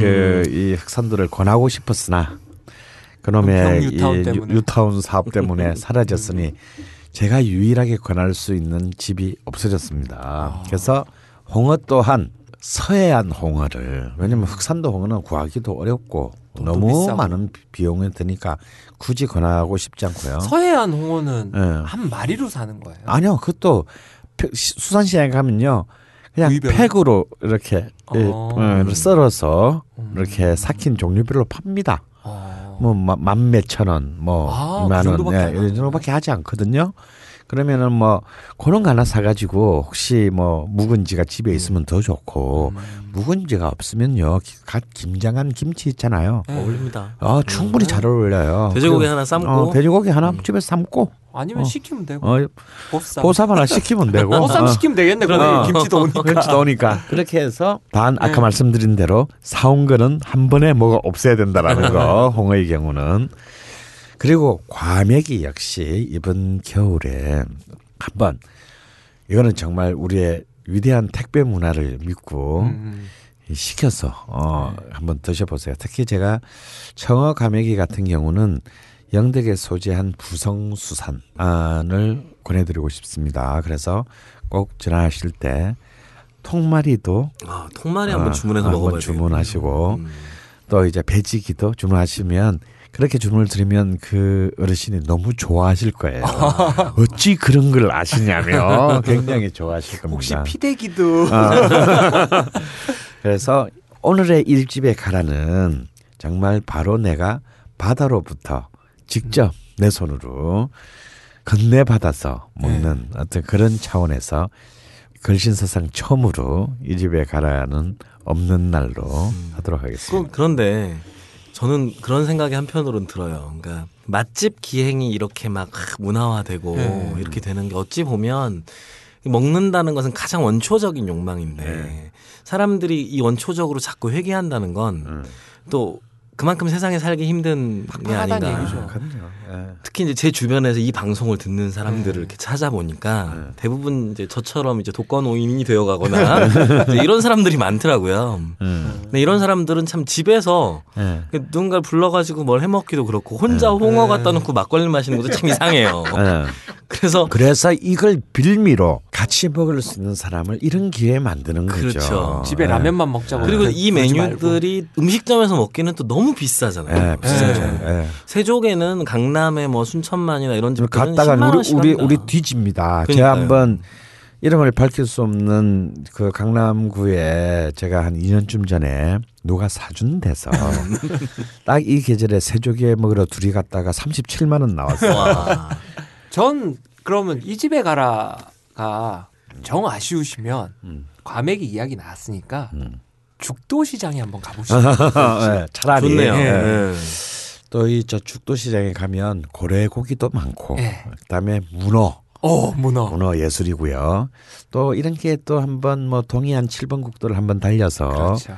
포항에서 죽도시장 들려보는 재미도 예. 이건 특히 요즘 또 뭐 DSLR이나 디카 가지고 가면 예. 사진 찍을 거 진짜 예. 무궁무진합니다. 그 래서 뭔가 겨울에 이런 좀 우리가 움직여서 한번 먹어보는 어떤 그런 문화를 한번 또 어, 휴가 겸 휴식 겸 힐링 겸 어, 가졌으면 합니다. 네 오늘 강원 쌤 수고 많으셨고요. 예. 오늘 19금이라고 되게 기대 많이 했는데 아 진짜 19금에서 사실 곰 씹어 보면 그래요? 아마 주무시기 전에 네. 곰곰이 떠올려 보시면 아 이게 진짜 19금이었구나라고 느끼실 수 어, 있는 그랬군요. 그런 거였으면 네, 좋겠습니다. 역시 조장훈 선생님. 조상훈 선생님 아 오늘 오늘만 조상훈 선생님. 네, 진짜 정말 많은 지식. 저의 직업적 조건을 고려해 주셔서 조상훈 선생님 감사합니다. 네 수고하셨습니다. 네, 고생하셨습니다.